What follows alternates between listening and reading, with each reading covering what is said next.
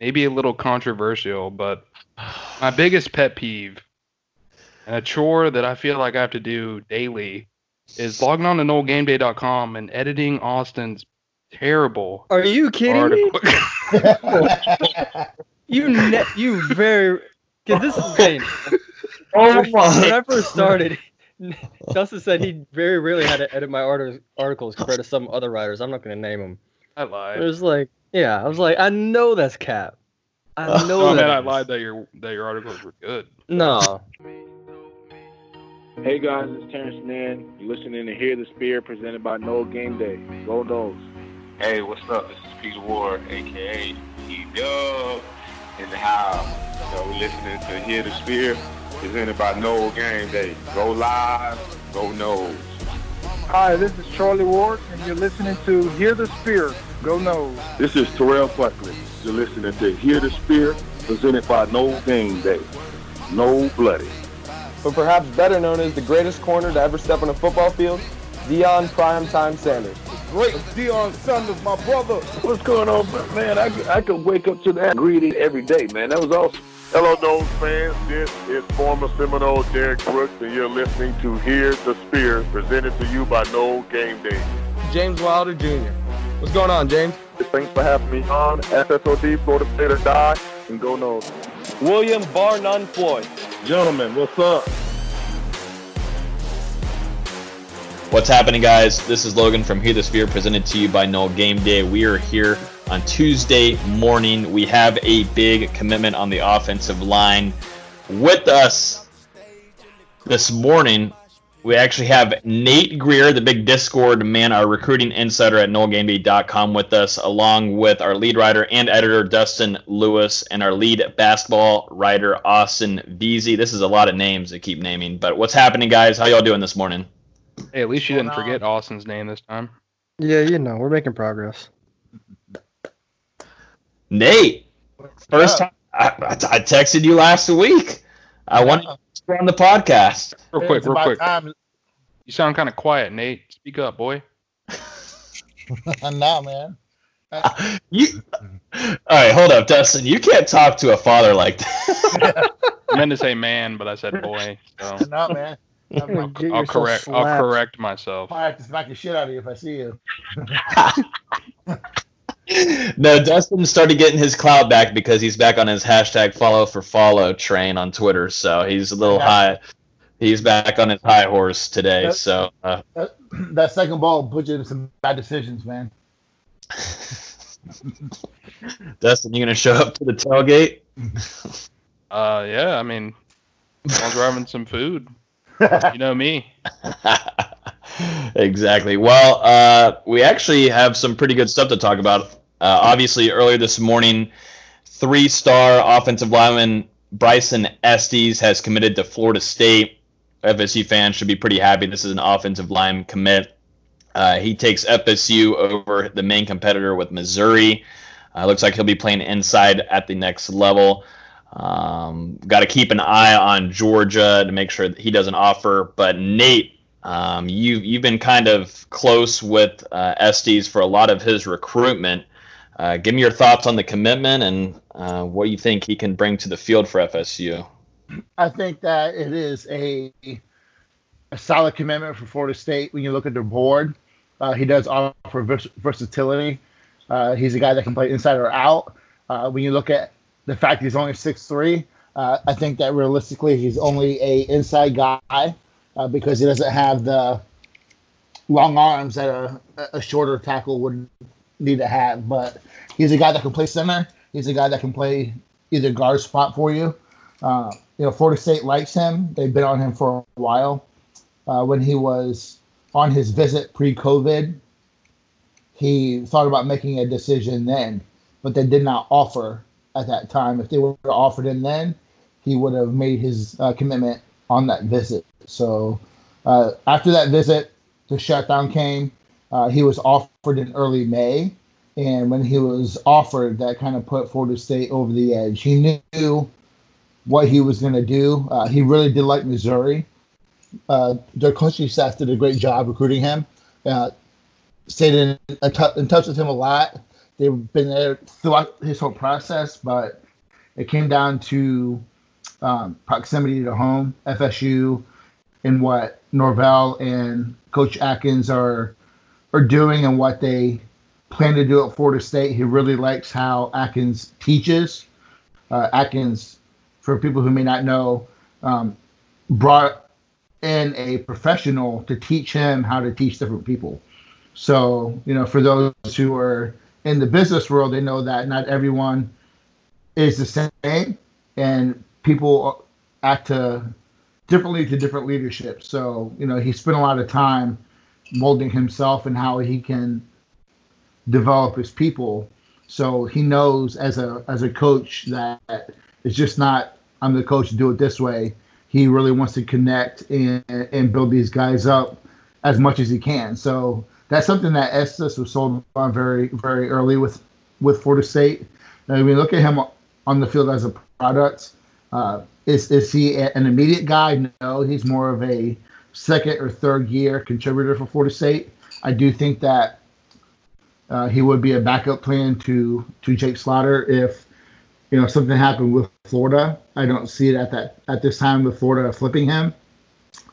Uh, put it in the Discord that uh, Jake Slaughter compared himself to Zane Herring and how uh, they both grew up Florida fans, but Florida came in too late, and you know they had built their relationships with Florida State, and it was not going to happen. So but I do think that is a possibility, slight, but I don't think it does.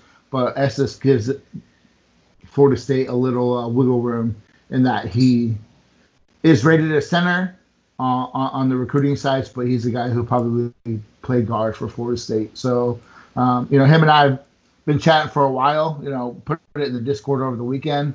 Uh, we knew this was coming. Um, mm-hmm. It was a long time coming. You know, once that commitment happened, or I'm sorry, once that offer happened, uh, he he knew where he was going to go. So he just kind of made it official. Um, Coach Atkins did tell him to take his time, and I think he wanted to make sure he was comfortable. Not being able to take visits to the other schools probably help Florida State's cause. I do think he will take some visits um, just to see what else is out there.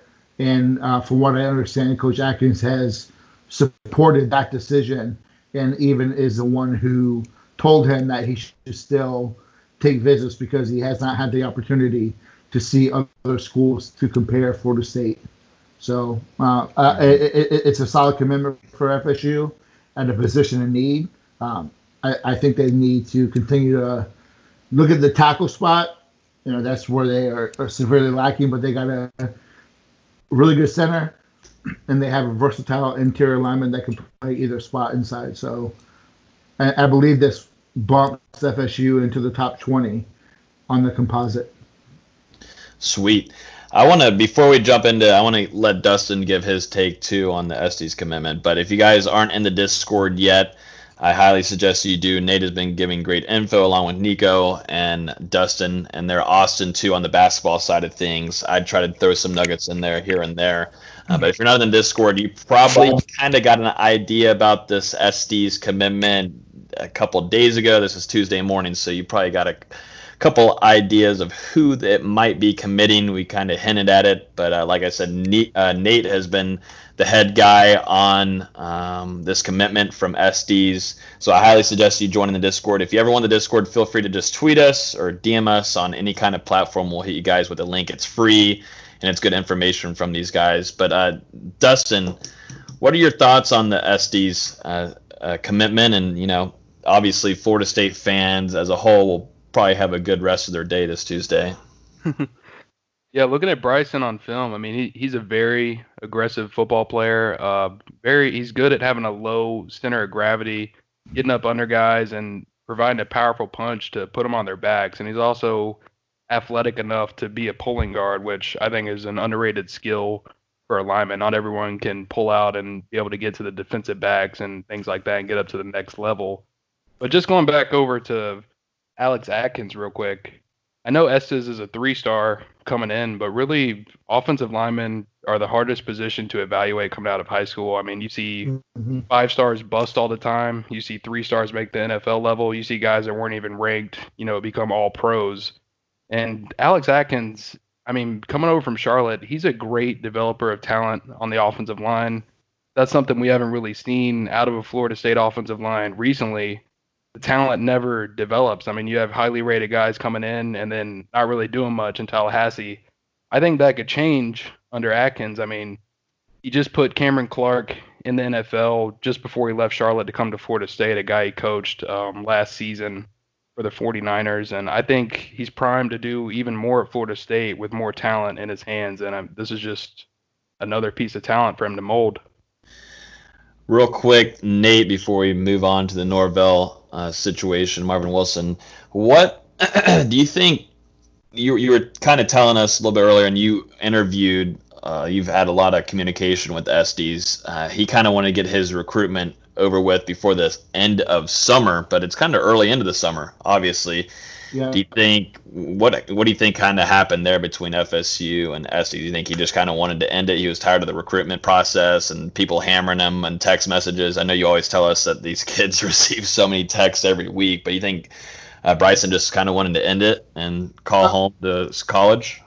I I think that maybe maybe played a little bit of a role. Um, you know, he does enjoy the re- recruiting process, but also the constant contact is a bear. And you know, when you're receiving hundreds of text messages a day, it's it's a lot to deal with. I think mainly it just came down to he's known for pretty much since he took the visit that he wanted to go to Florida State. The offer in early May kind of sealed it. And I think he just kind of wanted to take some visits to make sure.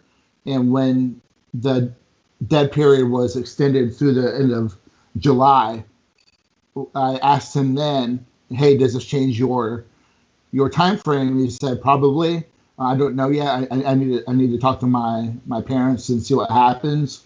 But I think when the July 31st end end date of the dead period popped up a couple weeks ago, I think that was the end of his recruitment. He, he knew where he wanted to go. I just don't. I, I don't think it's that he wanted to wrap up the process, so to speak. I just think that he wanted to make it known that he's wanted to be a Seminole and that this is where he wants to go. And, and you, hit on Georgia, oh. you, hit, you hit on Georgia a little bit earlier. Um, you know, he, he did grow up a Georgia fan. Um, our, our early conversations when he popped up on the radar uh, as a recruit was um, very high on Georgia. Uh, you know, Georgia right now has some high fit, high hanging fruit, so to speak. They're going after, so I don't foresee them offering Bryson. But if they do that, that would be something to look and watch for. Um, that would give FSU probably a major headache. And yeah, real quick, I was just wondering, do you think uh, Florida State's current momentum on the recruiting trail maybe had a factor in him deciding to go ahead and pull the trigger now? Yeah, he's formed a really good relationship with uh, Jake Slaughter. Uh, those those two guys are getting along very well. Um, I think that he sees what's been going on um, with with Florida State gaining some momentum. I think he just wants wants to be a part of that and, and, wants to be a part of the guys who's helping to now build the class because he talks to guys who FSU has been actively recruiting. So while he was not been a commitment, he's been talking to guys like Bray. While he's not a commitment, he's been talking to guys like John or, or Burrell.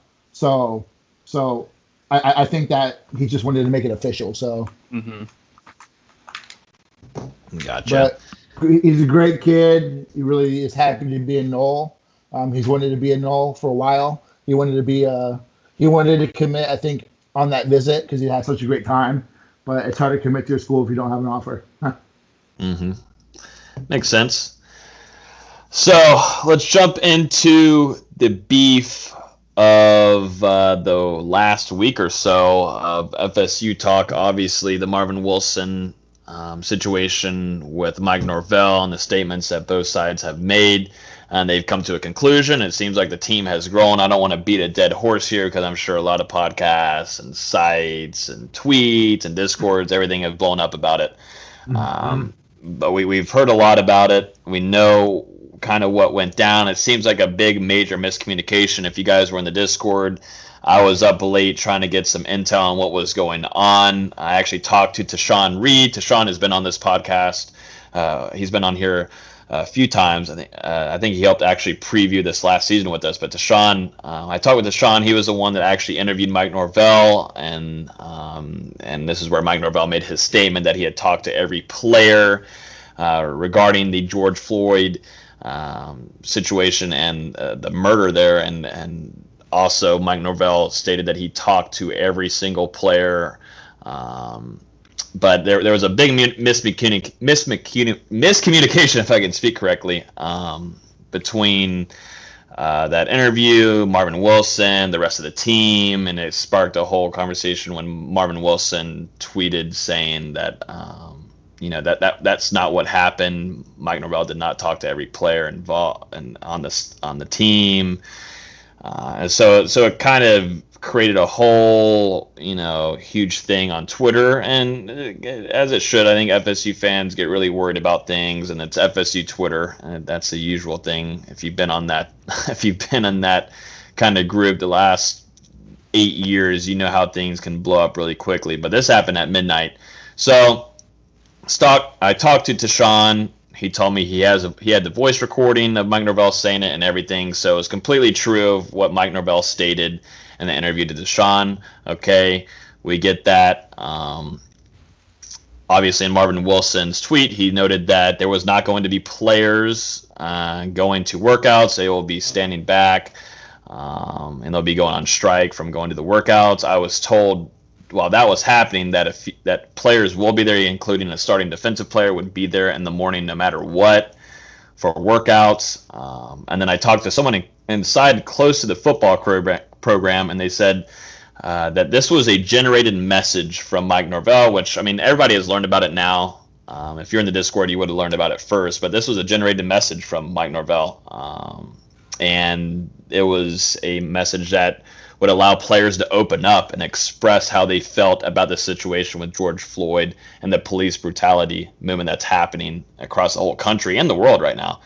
Um, and obviously, talking to over you know 75 plus players is just not likely. That's not uh, reality. Uh, so obviously, Mike Norvell did not talk to every player. So there was a major mis- miscommunication between Marvin Wilson and Mike Norvell um, it seems like they were trying to handle that really late at night.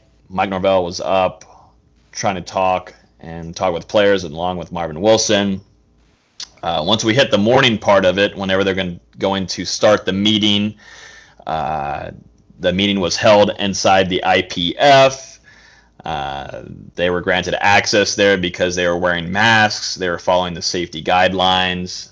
Um, there was a lot of rumors that there may be some boycotting going on, but from my side of things, and I think the rest of the NG staff here, we were getting word that everybody was in attendance.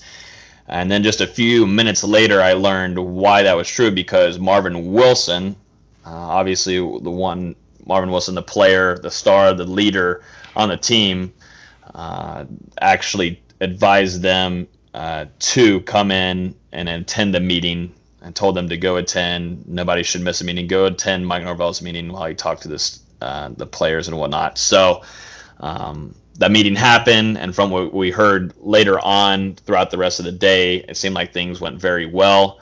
Uh, as you're seeing now from interviews, and Marvin Wilson talked to the ACC network, he said that the team has grown closer to their position position coaches, and I think also Mike Norvell too.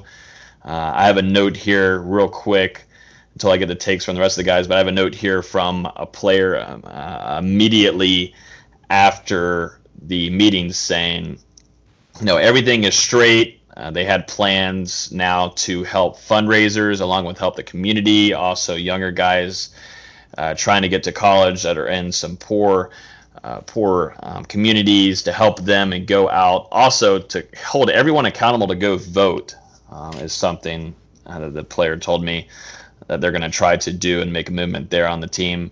Uh, they said they've grown as a team and they're ready to get back to work. Um, Norvell is their coach. They love their coach. They've liked what they've had from Mike Norvell once he's arrived the last couple uh, of months, and they said that they've grown as a whole uh, with one another.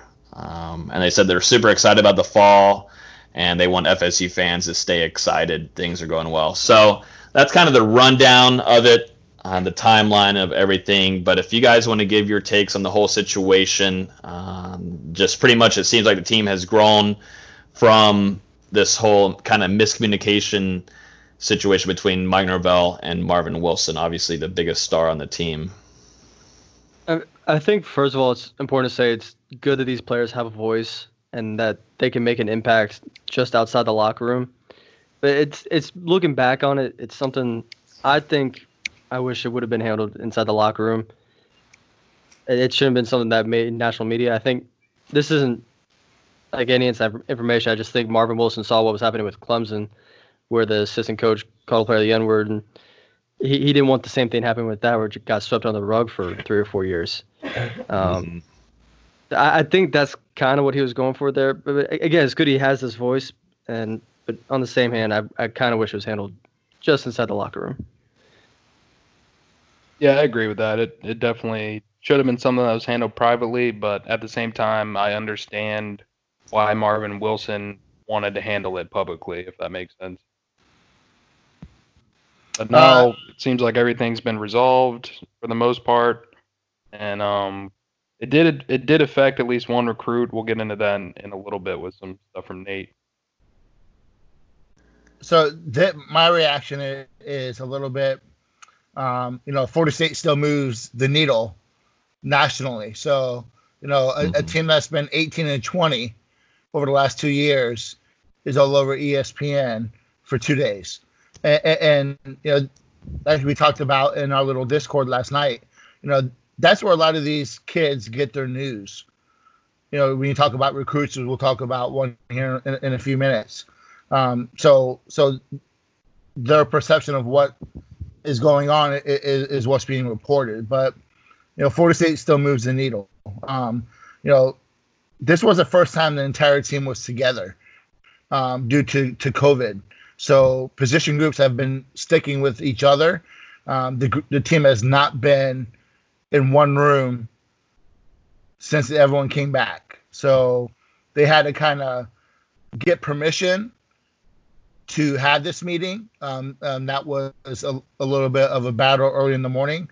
Um, but this was the first time the team was actually together since they came back. If they um, called it a protest, they could have met. Uh, I, and I think what was really good was that Norvell took 100% ownership.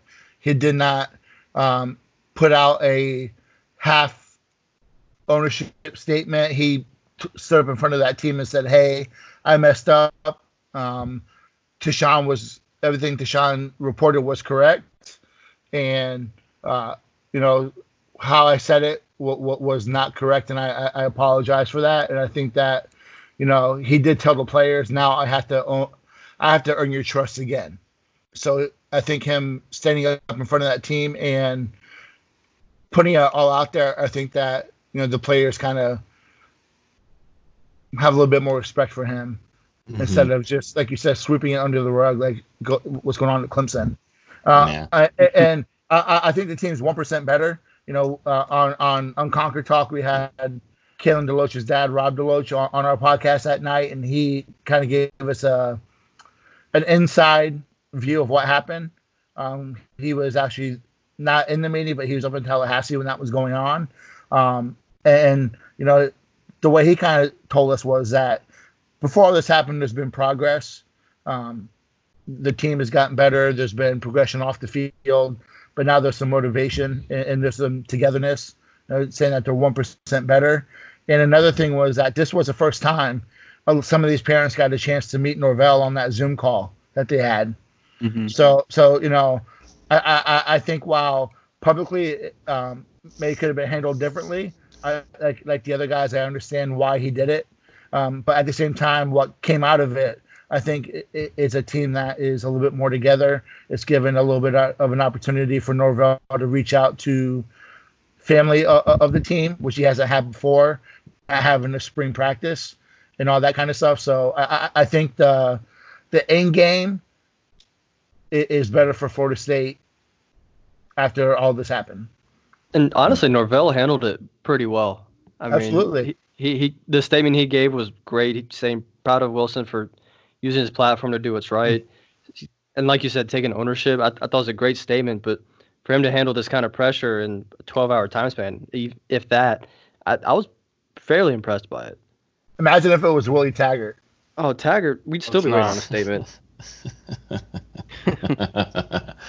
oh my, Dustin, did you have to say anything earlier? I think you're. Uh, one to say maybe. No, but okay. I have moving well, I was, on. I was, I was, one, I was gonna say.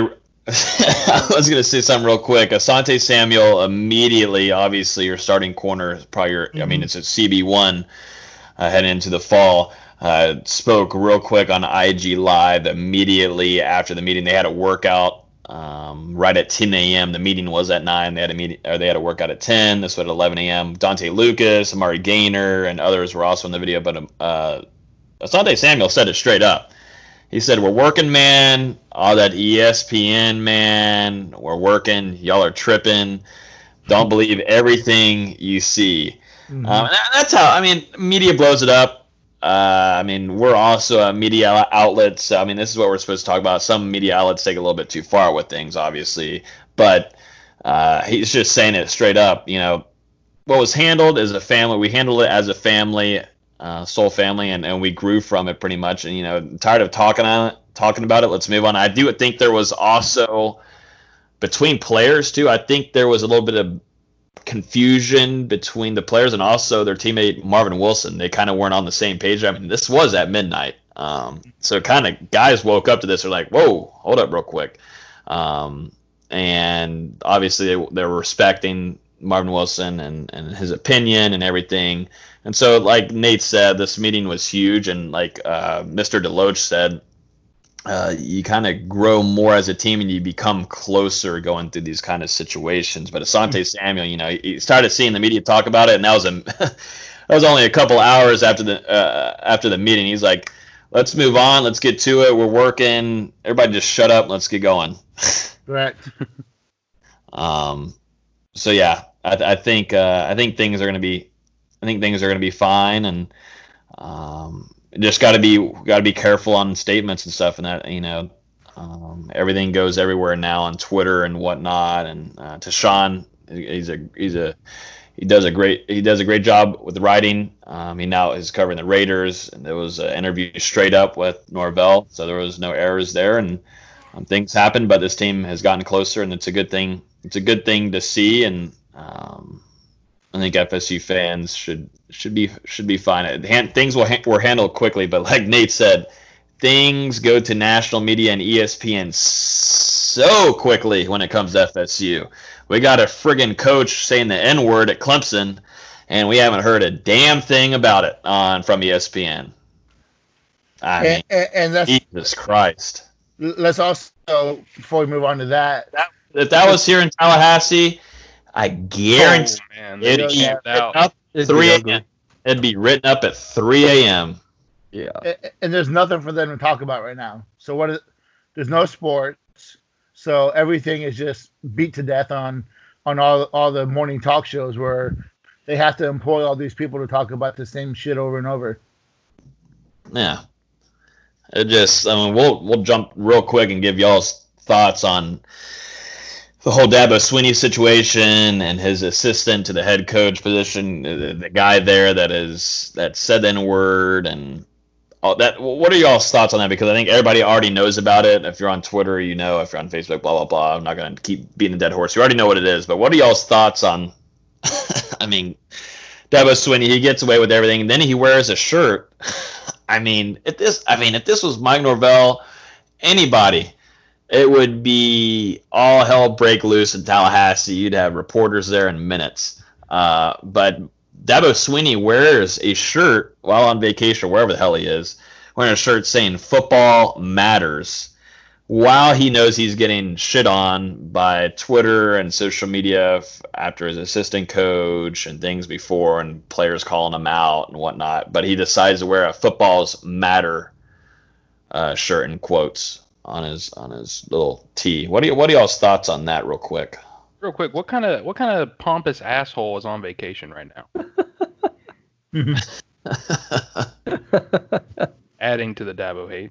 Well, I think also FSC Twitter is doing their job right now. I think they're Fire trying. Dabo is almost trending by now. It was It was trending. trending in some states. Yeah.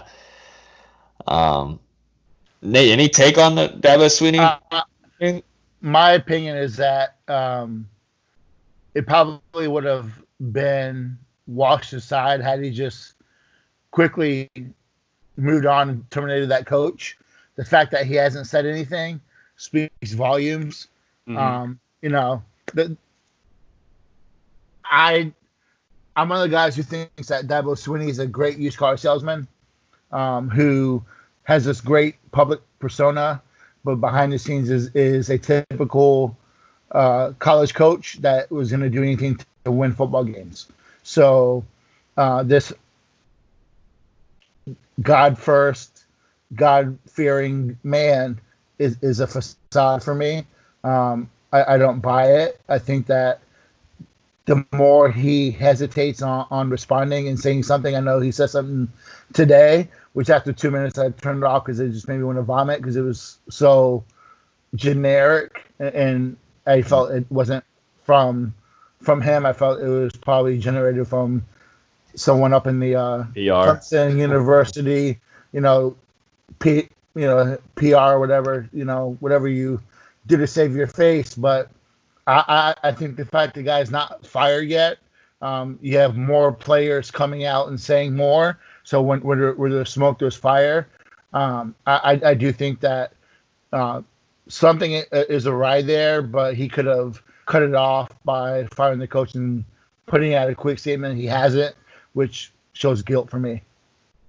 Yeah, and in my, in my opinion, how how someone responds to a mistake is really what shows their true character. And like you said, Nate, the way Dabo is going about this is completely wrong. Um, he sh- he should have fired that coach.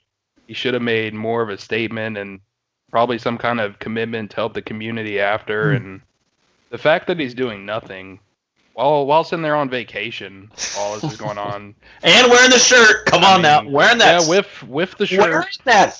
That's so stupid, man. I mean, it, it's laughable. Like I don't think about it all during the day, but now that I'm thinking about it, I mean, it's so I mean, so what- ignorant. So ignorant. what is he doing? So you see the way he's responding to it, and then I, and you had the Mike Norvell situation, which I mean isn't even close to as big, obviously, as what Dabo is doing with.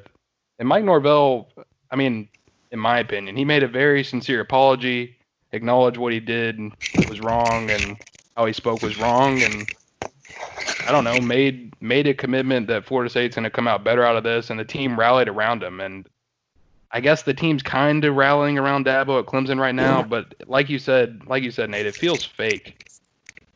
They're having they're having to use Trevor Lawrence to save face for Dabo, which is All he put was a heart. He quoted Dabo's the the Dabo video thing with just an orange heart. Well, he, he'd also tweeted something the other day. I don't have it in front of me, but he said something about Dabo not being racist and things like that. Yeah. But it's like, Well, he said he wo- he's worn the shirt for months in meetings. And Yeah. people are like NCAA violation. They've been having meetings. it's just it's one of the most tone deaf things I think anybody could have done. And he's the head coach at a very successful program right now. And some people use the excuse, oh, they're winning, so it doesn't matter. If this had happened to Jimbo in 2014, oh my God, we would have New York Times buying out hotels. Oh yeah, they'd be scaped right outside the Bobby Bowden statue, right outside the Moore. I mean, Yeah. that's how they were when Jameis said a few words outside uh, the student union.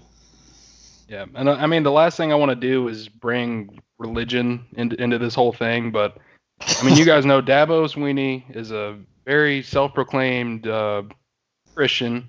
Always talks talks about and praises God on television after Clemson's uh, wins, things like that. But when it, I mean, when it comes down to it, you know, Christians are supposed to stand up for the people that are down. And what's he doing right now? Turning his back on them. Yeah, and when So you can preach, but in the end, you got to reap what you sow. He he's no different than those TV televangelists who are worth five hundred million dollars because people sit there and give them money at the wazoo to sit there and talk about religion or, or whatever it is they do. Um, he's the same kind of person. So I'm, I'm, I'm not a Dabo fan. He is, he is number two on my all, all, all time list. Um, Oh, who's number one? Urban Meyer. There. Yeah. Urban Meyer. So I'm kind of surprised it's not Spurrier, but Uh, Spurrier is number three. okay. Um, but Ur- Urban Meyer um, is, is like the ultimate in front of the camera on this, but behind the scenes, I'm just a complete and utter douchebag. oh yeah. Well, one, one one of my greatest moments in my life was seeing him driving across the Howard Franklin Bridge in Tampa and me catching his attention and giving him the nice middle finger. No, uh, that's one of my One of your all-time life moments. So is, is is your wife near you? I'm making sure that she's not putting that in your top three or top two. I would have ran him off the road. yeah, right? That's hilarious. Yeah, no, and real quick, didn't there's another story now of a player saying that I mean, my co- all right. I, I- I'm not just going to say what it is and then get my reaction after because I do a bad job of that because I already start having fumes. But the player said that uh, they were playing music inside the locker room. They were having recruits come visit, and it was having profanity all inside of the song. And supposedly, Dabo, I think I'm correct here. Dabo said, "Turn off that N-word music. It's too much N-word." Blah blah blah, blah blah blah blah blah blah blah blah. yeah. Um, and that's a true thing. I, Also, I, I, I don't want N word this, N word that playing when we have visitors here. and he didn't. And he did not say. players Yeah, or parents, or how, however he said it. and he didn't say it like we just did. He No. said the the N-word.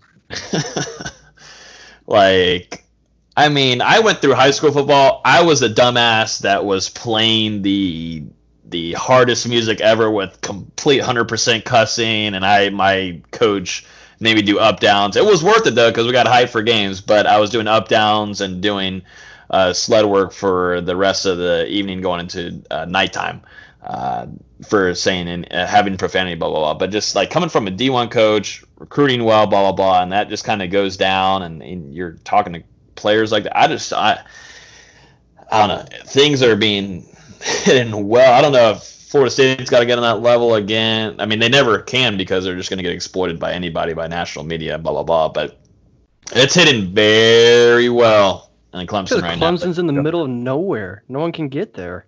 Well, dude, they're uh, the same kind of thing is happening over at Iowa, and it's a much bigger deal than what's going on at Clemson. Mhm.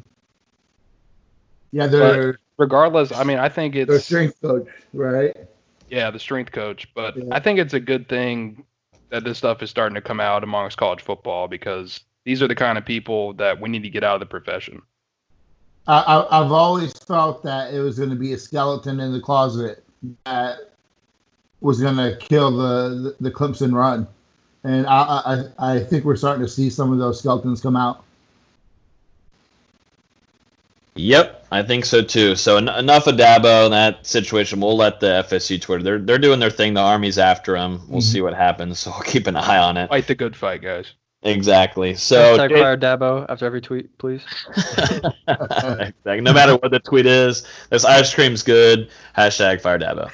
Just like the hashtag blame Jameis was on everything. That Yeah. was we, we could have a whole conversation about the meltdowns of FSU and you know the PR there at FSU is in trouble too, but we won't get into that. Uh, also, Jaiden Lars-Woodbey made a statement too today. I suggest you guys go check that out.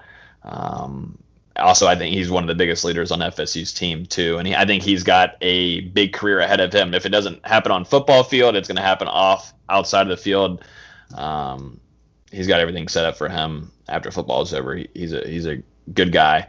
Uh, but let's jump into Dustin. I think you were kind of leading us into what may, the Norvell situation and and Marvin Wilson situation, what may lead into a guy that might not be picking FSU anymore, who might have been FSU lean for. Yeah, uh, before we talk about Jaiden Lars-Woodbey, um, one potential impact of uh, the whole Norvell scenario could be Florida State losing out on a potential four-star. Uh, four-star tight end Michael Trigg released his updated top 10 over the weekend, and Florida State was not amongst it after Trigg was uh, supposedly a lean to be a Seminole in the future. Um, Florida State was supposed to meet with Trigg on Monday night to, I guess, kind of discuss things and um, over the situation that occurred. And in the process, Florida State offered two tight ends on Monday night. So we'll see how things shake out. Nate, what have you heard about Trigg? Because I know you did personally speak with him and had some nuggets to put in the Discord. Yes, uh, I, I, reached out to Trigg. I had been trying to reach out to him um, just to catch up with him for a normal update. And I asked him, you know, hey, are you still looking at Florida State? And he sent me the no, uh, I am not with a screenshot of the New York Post talking about the whole uh, Norvell uh, Marvin Wilson thing and said that this is crazy. And, and I put that in the Discord, and there were some disagreements if it was legitimate. I did not put the screenshot in. I put what the quote was from Trigg, and come to find out it was it was true. So again, if you jump in that Discord, you would have known a few days before his list came out. But um, contrary to, to some people believe, yes, Trigg was leaning towards FSU. They had done a very good job recruiting him. Uh, we'll see what happens this week. I'm not really going to look at two tight end offers and think that it's a done deal. I just think that it's a coaching staff with a plan. That if it doesn't go well, they'll move on. Um, does it suck to lose a guy that's a perfect fit for Norvell's offense? Absolutely. Uh, I'm a believe that Trigg is the best tight end uh, in the country, and he may be he's for sure the best tight end to come out of Florida since Nick O'Leary. Um, he's that good. Uh, you know, this could be hopefully the only uh, negative impact from that whole situation, but uh, more to come on that. I'm hoping to talk to Michael after that whole Zoom meeting happens. Um, but right now, Florida State is out.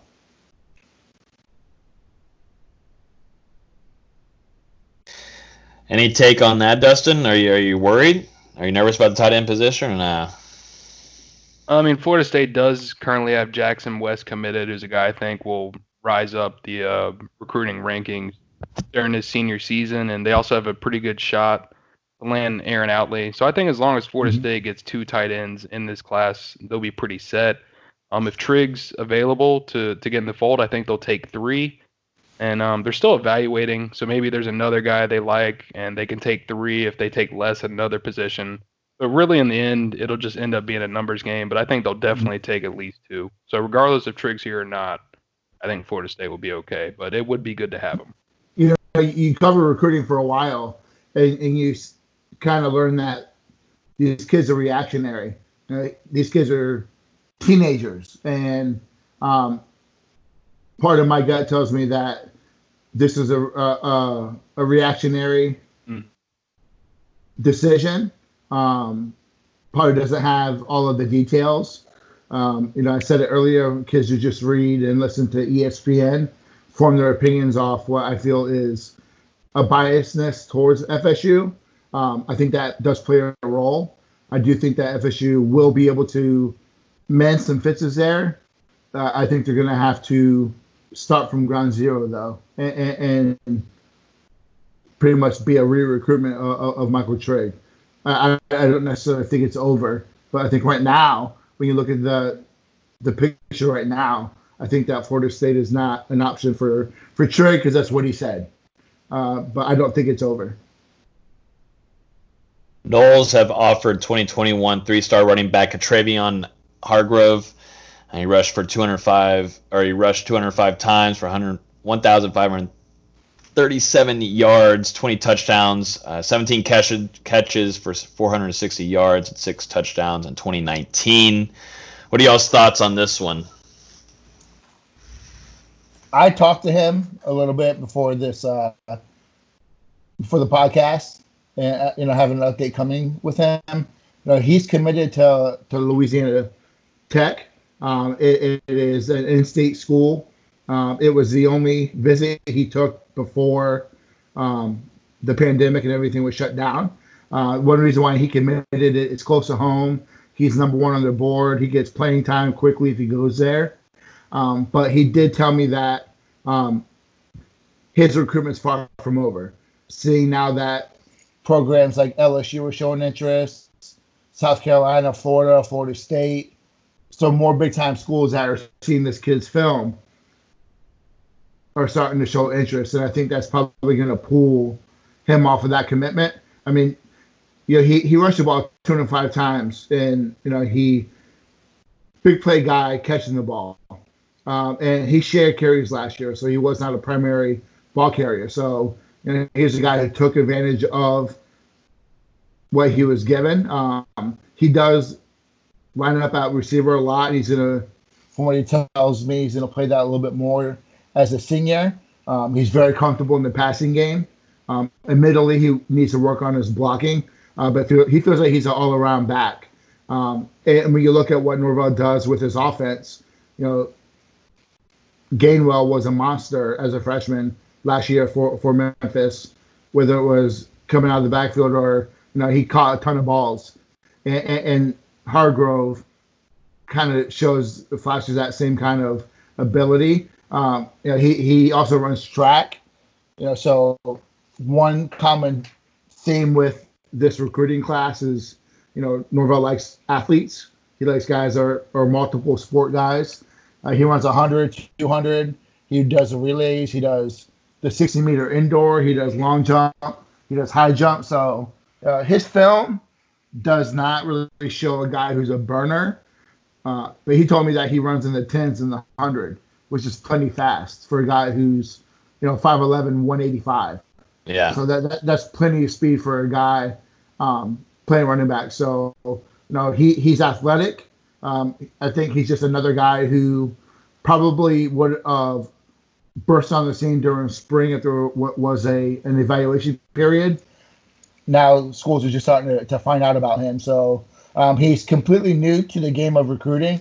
Um, I think this is a guy that will explode uh, as fall as senior seasons happen. But uh, he does not know a lot about Florida State. Uh, the first two phone calls from Coach Johnson, he ignored, not knowing who it was.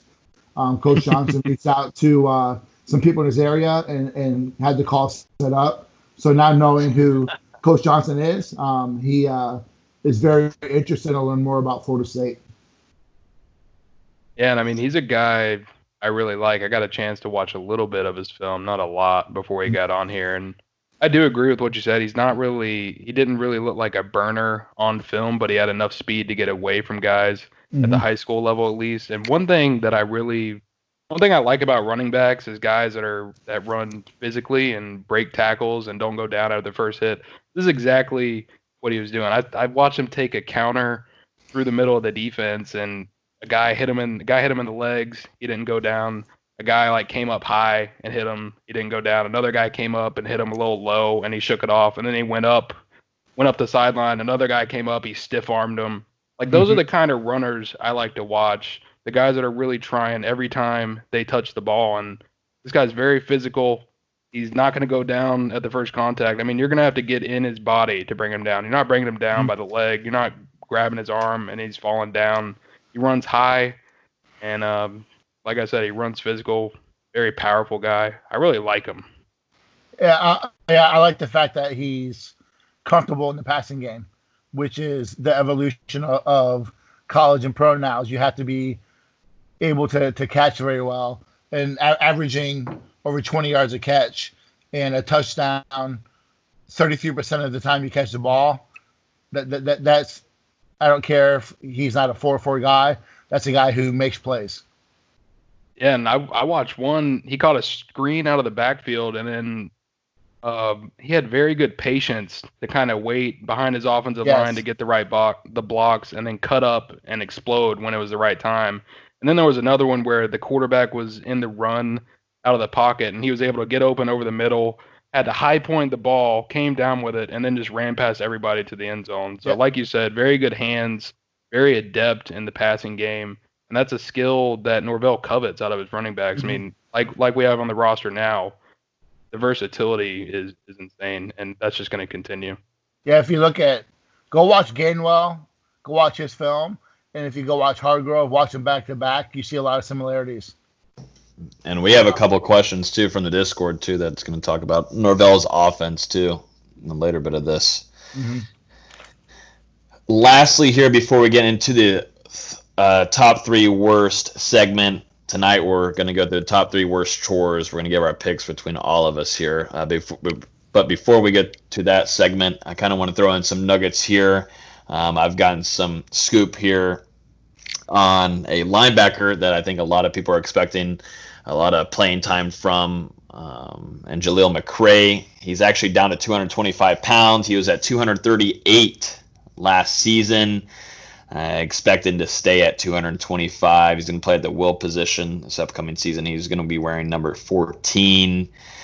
Um, and I, I think there's been a lot of talk too from players, from what I've heard and from the inside. Uh, a lot, a lot, a lot of love for Coach Storms, man. Mm-hmm. Um, I know Nate's probably heard it.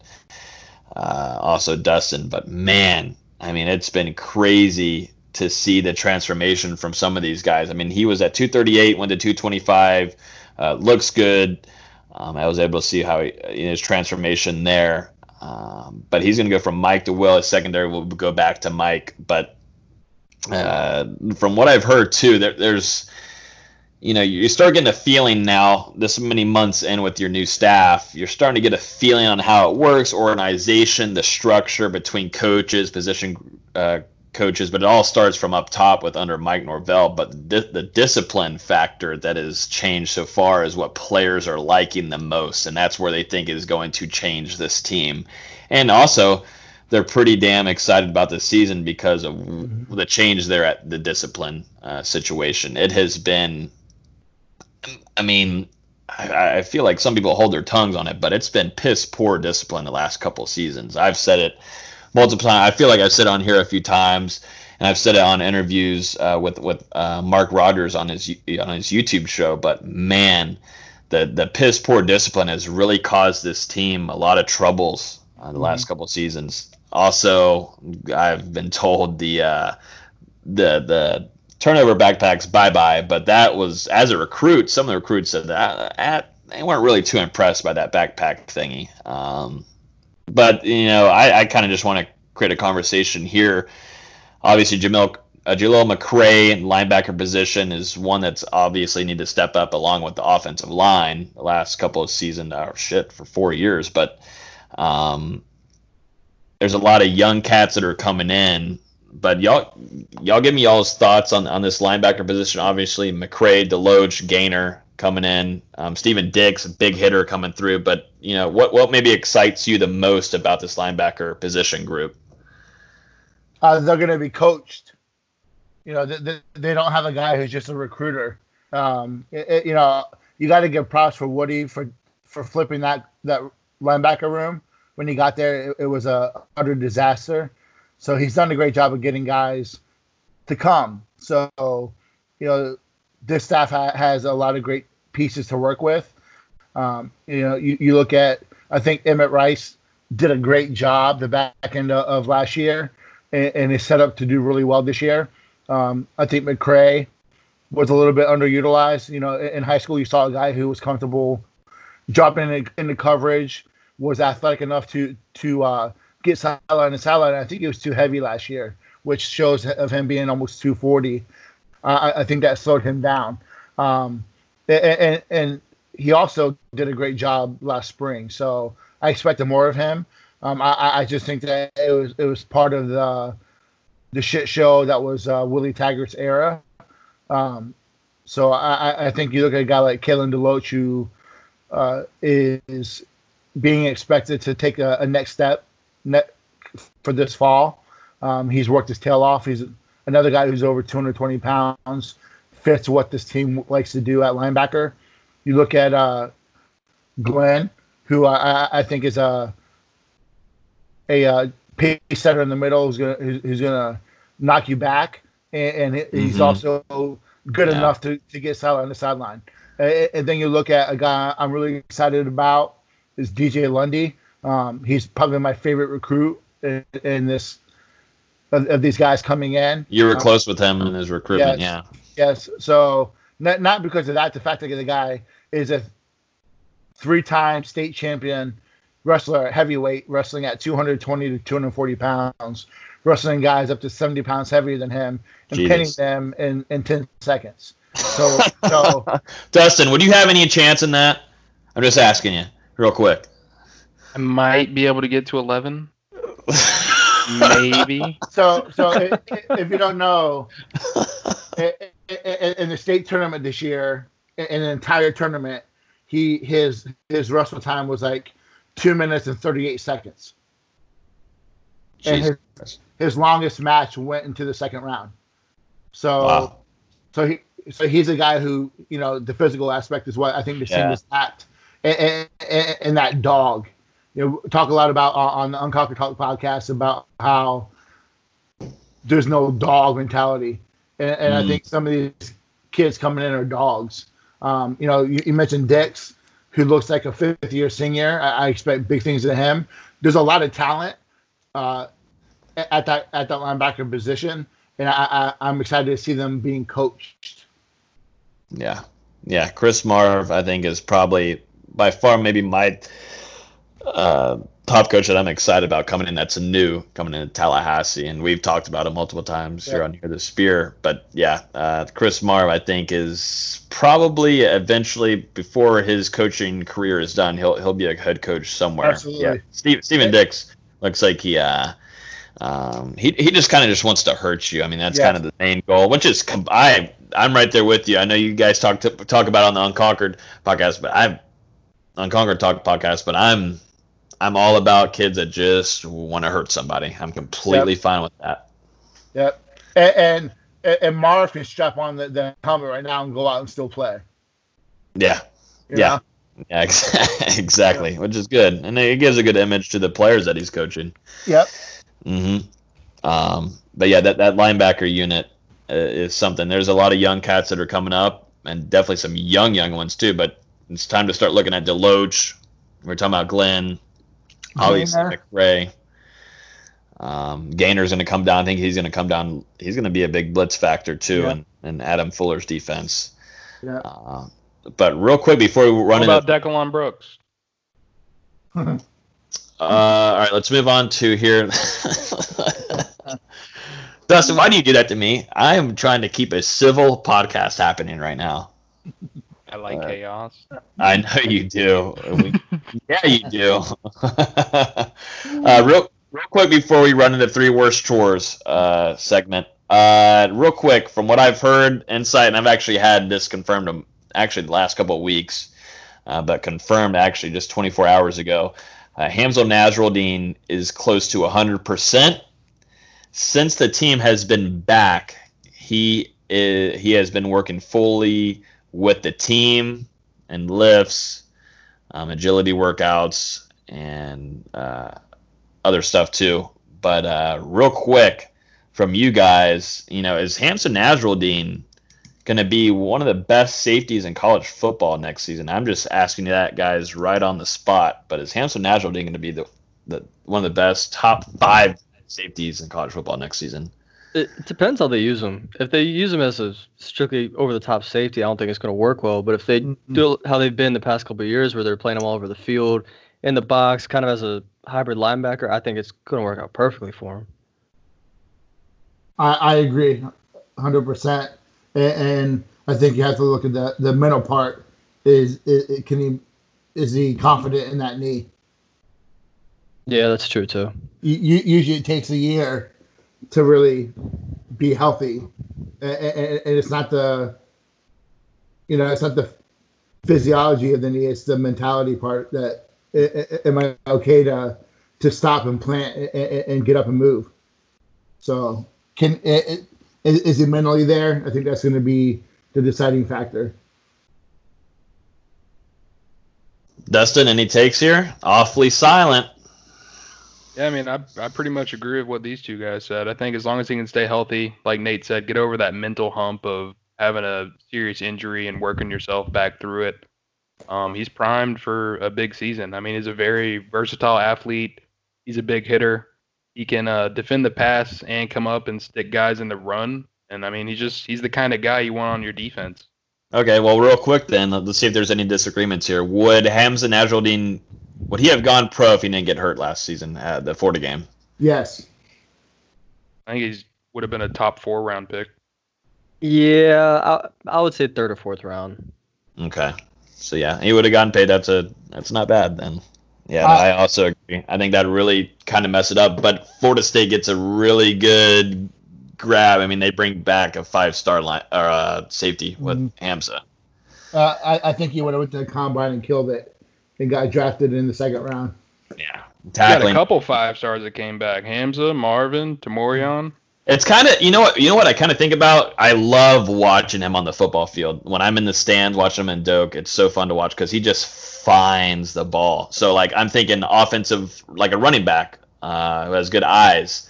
I think on the other side, that's Hamsah Nasirildeen, and he just yeah. is able to find. He, he kind of thinks ahead of where that blocking scheme is going to happen, and he knows where that running back, which pocket he's going to or run to, or which hole. Mm-hmm. Uh, it, it's just that's an extra kind of talent that you usually don't get, which NFL scouts will find that when they're watching film. Um, and going through schemes and all that kind of stuff. So yeah, I'm I'm. It's good to hear though. Hamsah is close to 100. percent He's been working out with the team. So uh, if we hear anything more, we guys will give you some more insight on that in the Discord. Uh, but yeah, let's run into our top three worst segment here. The topic for today is going to be top three worst chores.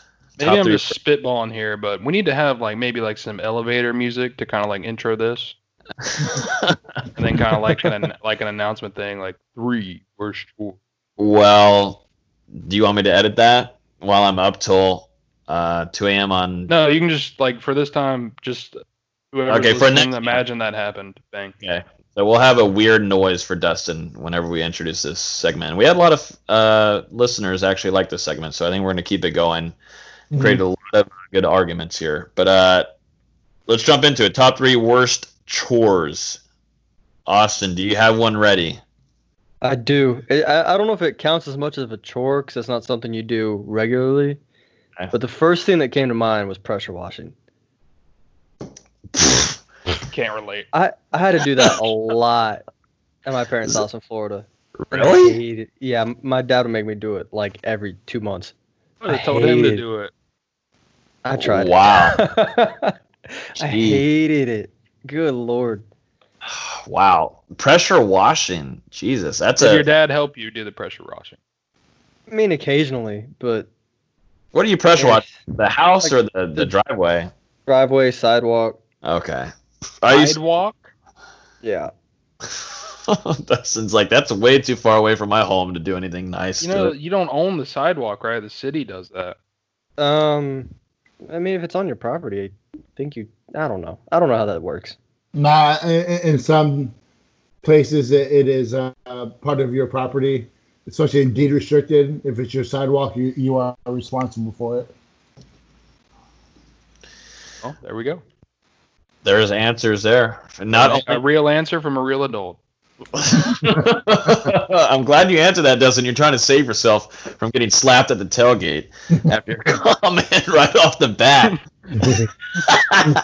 I forgot until you said something. Yeah, you better. No, that's why I'm here. I'm trying to save you, Dustin. I need you. I need you here. I need you.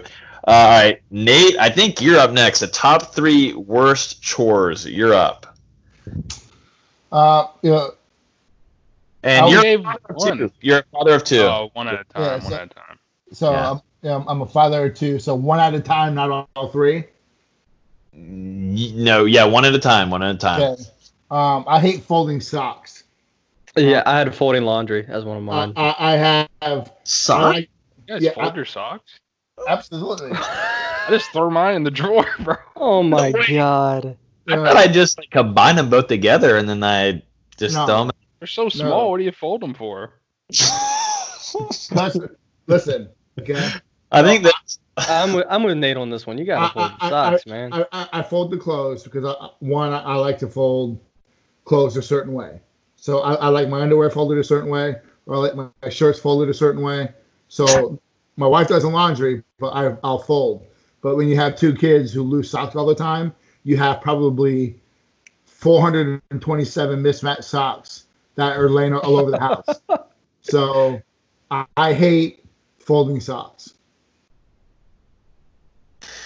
I've never. I mean, I just do like the like combining both of them and then I throw them in the drawer. Is that what you do, Dustin? No, I do. I legit just chuck them in there.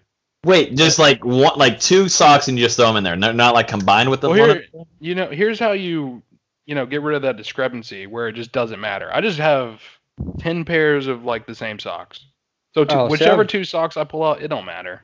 I have so many different pairs of socks. Me too. See, Uh, uh, i- i- I just got If I- classic black. I'm that guy. If I could, I would wear a pair of underwear one time and throw it away. I, c- I could do that and have a different pair of socks for probably a month and a half. what did Justin just say? No, say it. I- I don't want to know. No, say it. It's more. It's more. That's more pompous than Dabo. There- There's something about fresh underwear, man. I, uh, I'm, I'm just glad that y'all aren't using what I already have ready. So hopefully Dustin doesn't use it. Dustin, you're up next. Go ahead. I was gonna say uh, vacuuming outside. Vacuuming What? outside? Like I have, I have like a back porch that that's like carpeted. So every now and then I have to go vacuum it because it gets leaves and shit in it. And the the problem with the porch is it's got like these, like the carpet's over like wooden planks, and the planks are all like I guess old and shit. So whenever I use go the vacuum like over it, it'll get like stuck on each plank, and it, it's just it's just a hassle. I have never heard of this problem in my life. I don't see. I don't really do that many chores, so you're lucky I'm even participating. So you're gonna get Dustin riled up, and he's gonna say something stupid. Wait till we you get gonna- my worst chore. He's gonna say something stupid where his girlfriend hears it, or his mom is gonna hear it, and he's gonna get completely cussed out by one of them. Well, I- Mom. Mama Lou is not gonna cuss him out. I love Mama Lou. Shout out to Mama Lou. Um, but yeah, I've never heard of vacuuming a porch. I've heard of blowing, like blowing it out, Yeah. but I've Just wait till you hear my worst chore, Austin. I don't think we want to hear it. All right, I'm gonna I'm gonna go. Uh, my number one is doing the dishes. Oh, you're number two. Oh, well, I guess it's number three. I don't know, bro. It doesn't matter. I'm going one, and I get my two, and we go back up. All right, so my number one is doing the dishes. So uh, I used to have two dishwashers when I was little in my parents' house, and I had to do, do the dishes and then also empty the dishwasher while that was happening, and it lasted at least an hour. Because first of all, I spent in like 15 minutes, 20 minutes bitching about it, doing it. Like I kept on complaining and whatnot. So that caused me to get in trouble. So then I was already mad, and then I then the rest was just terrible. I mean, like scrubbing stuff, and also having to put it in places and let it dry and whatnot. I mean, that, it just sucks. So I've had a terrible, terrible um, uh, childhood of having to do dishes and and emptying it from the dishwasher and whatnot. Uh, but right now I live with just one dishwasher, so I'm completely fine. So I'm not I don't get too mad about it.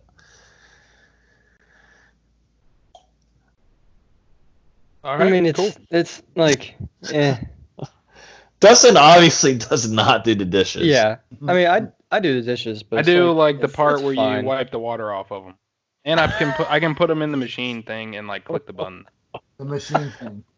No, Nate needs to be the one talking here. Nate is someone we have to look up look up to, and he is married. He actually got married. So Nate, who washes his dishes and who dries them and who puts them away?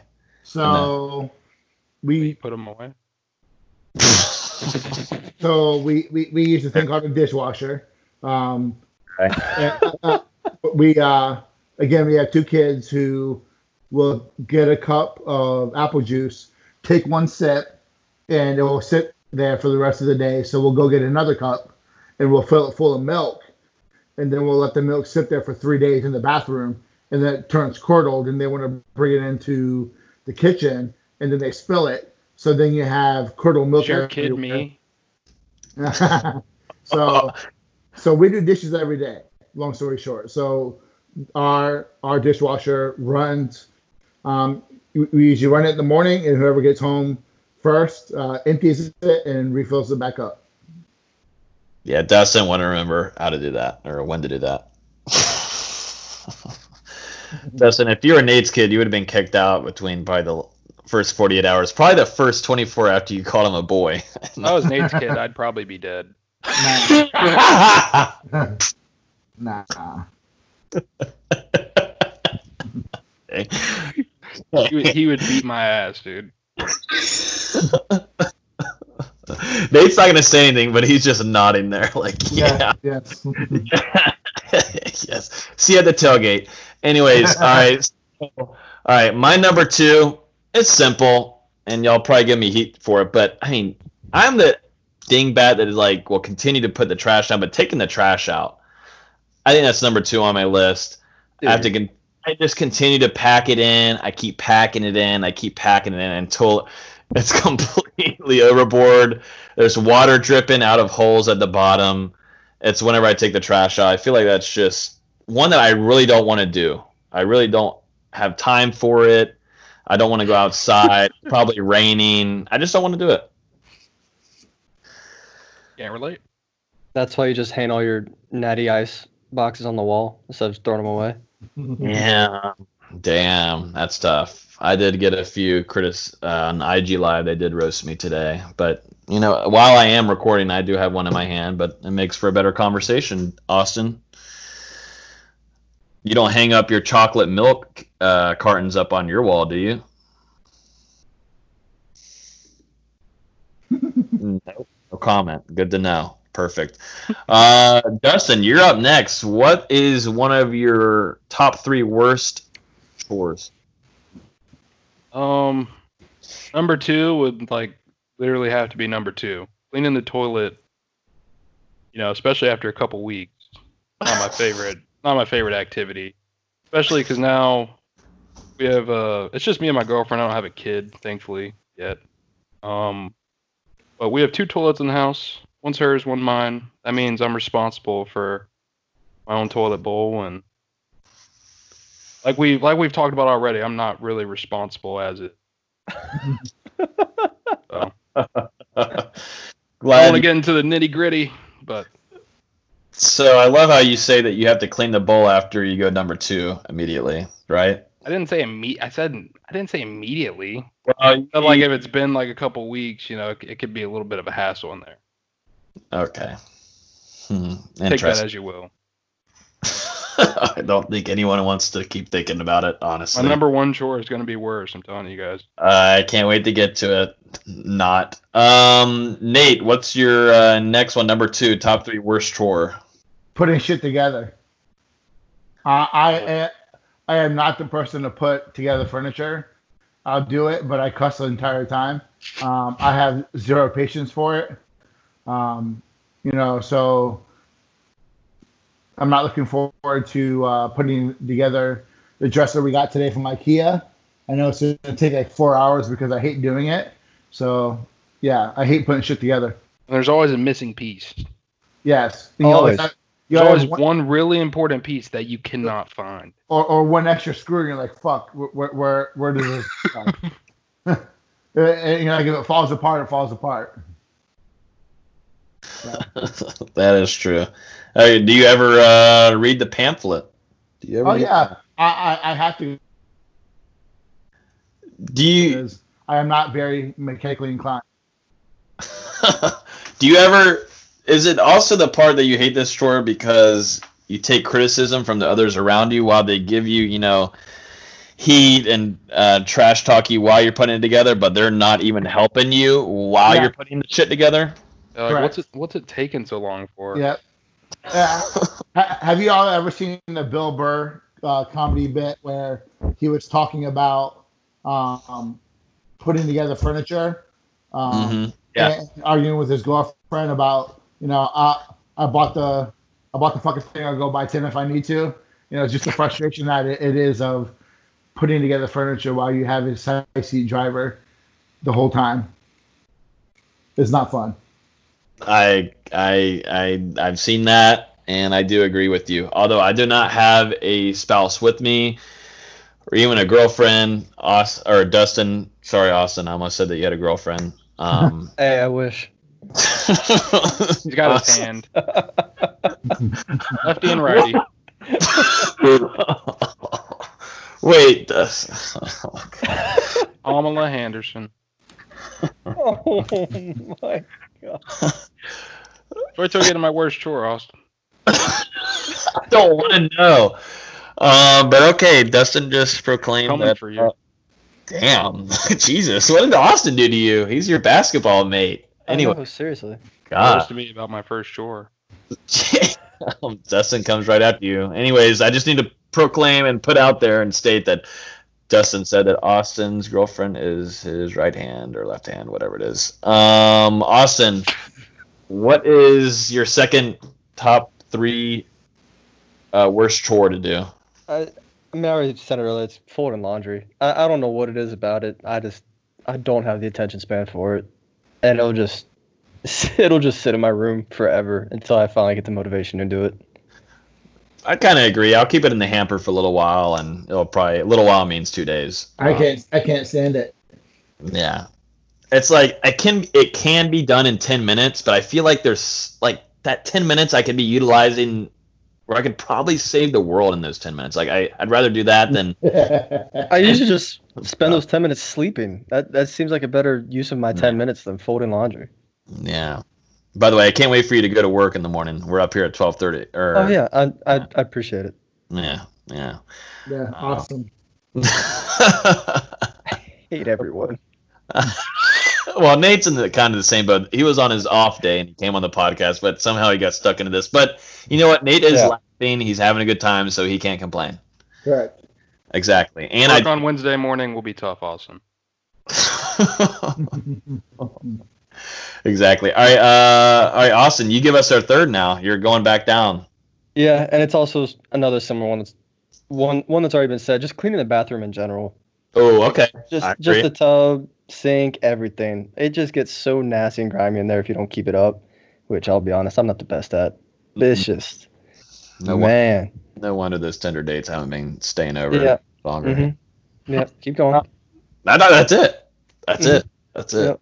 that's it. I completely agree. Clean the bathroom. I don't want to do because the bowl, like, if you don't scrub that every friggin' week, it feels like you have a whole different tattoo around the bowl of the to- uh, toilet, and I mean, it's so damn annoying.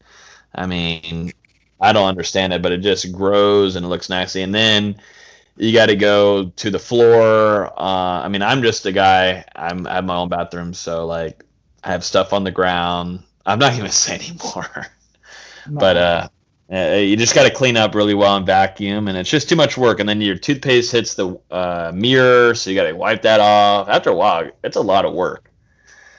Um, and I know I don't even want to look at Dustin's uh, bathroom. I don't know about you, Nate, but I don't even want to look at Dustin's bathroom from what we've heard about his cleaning.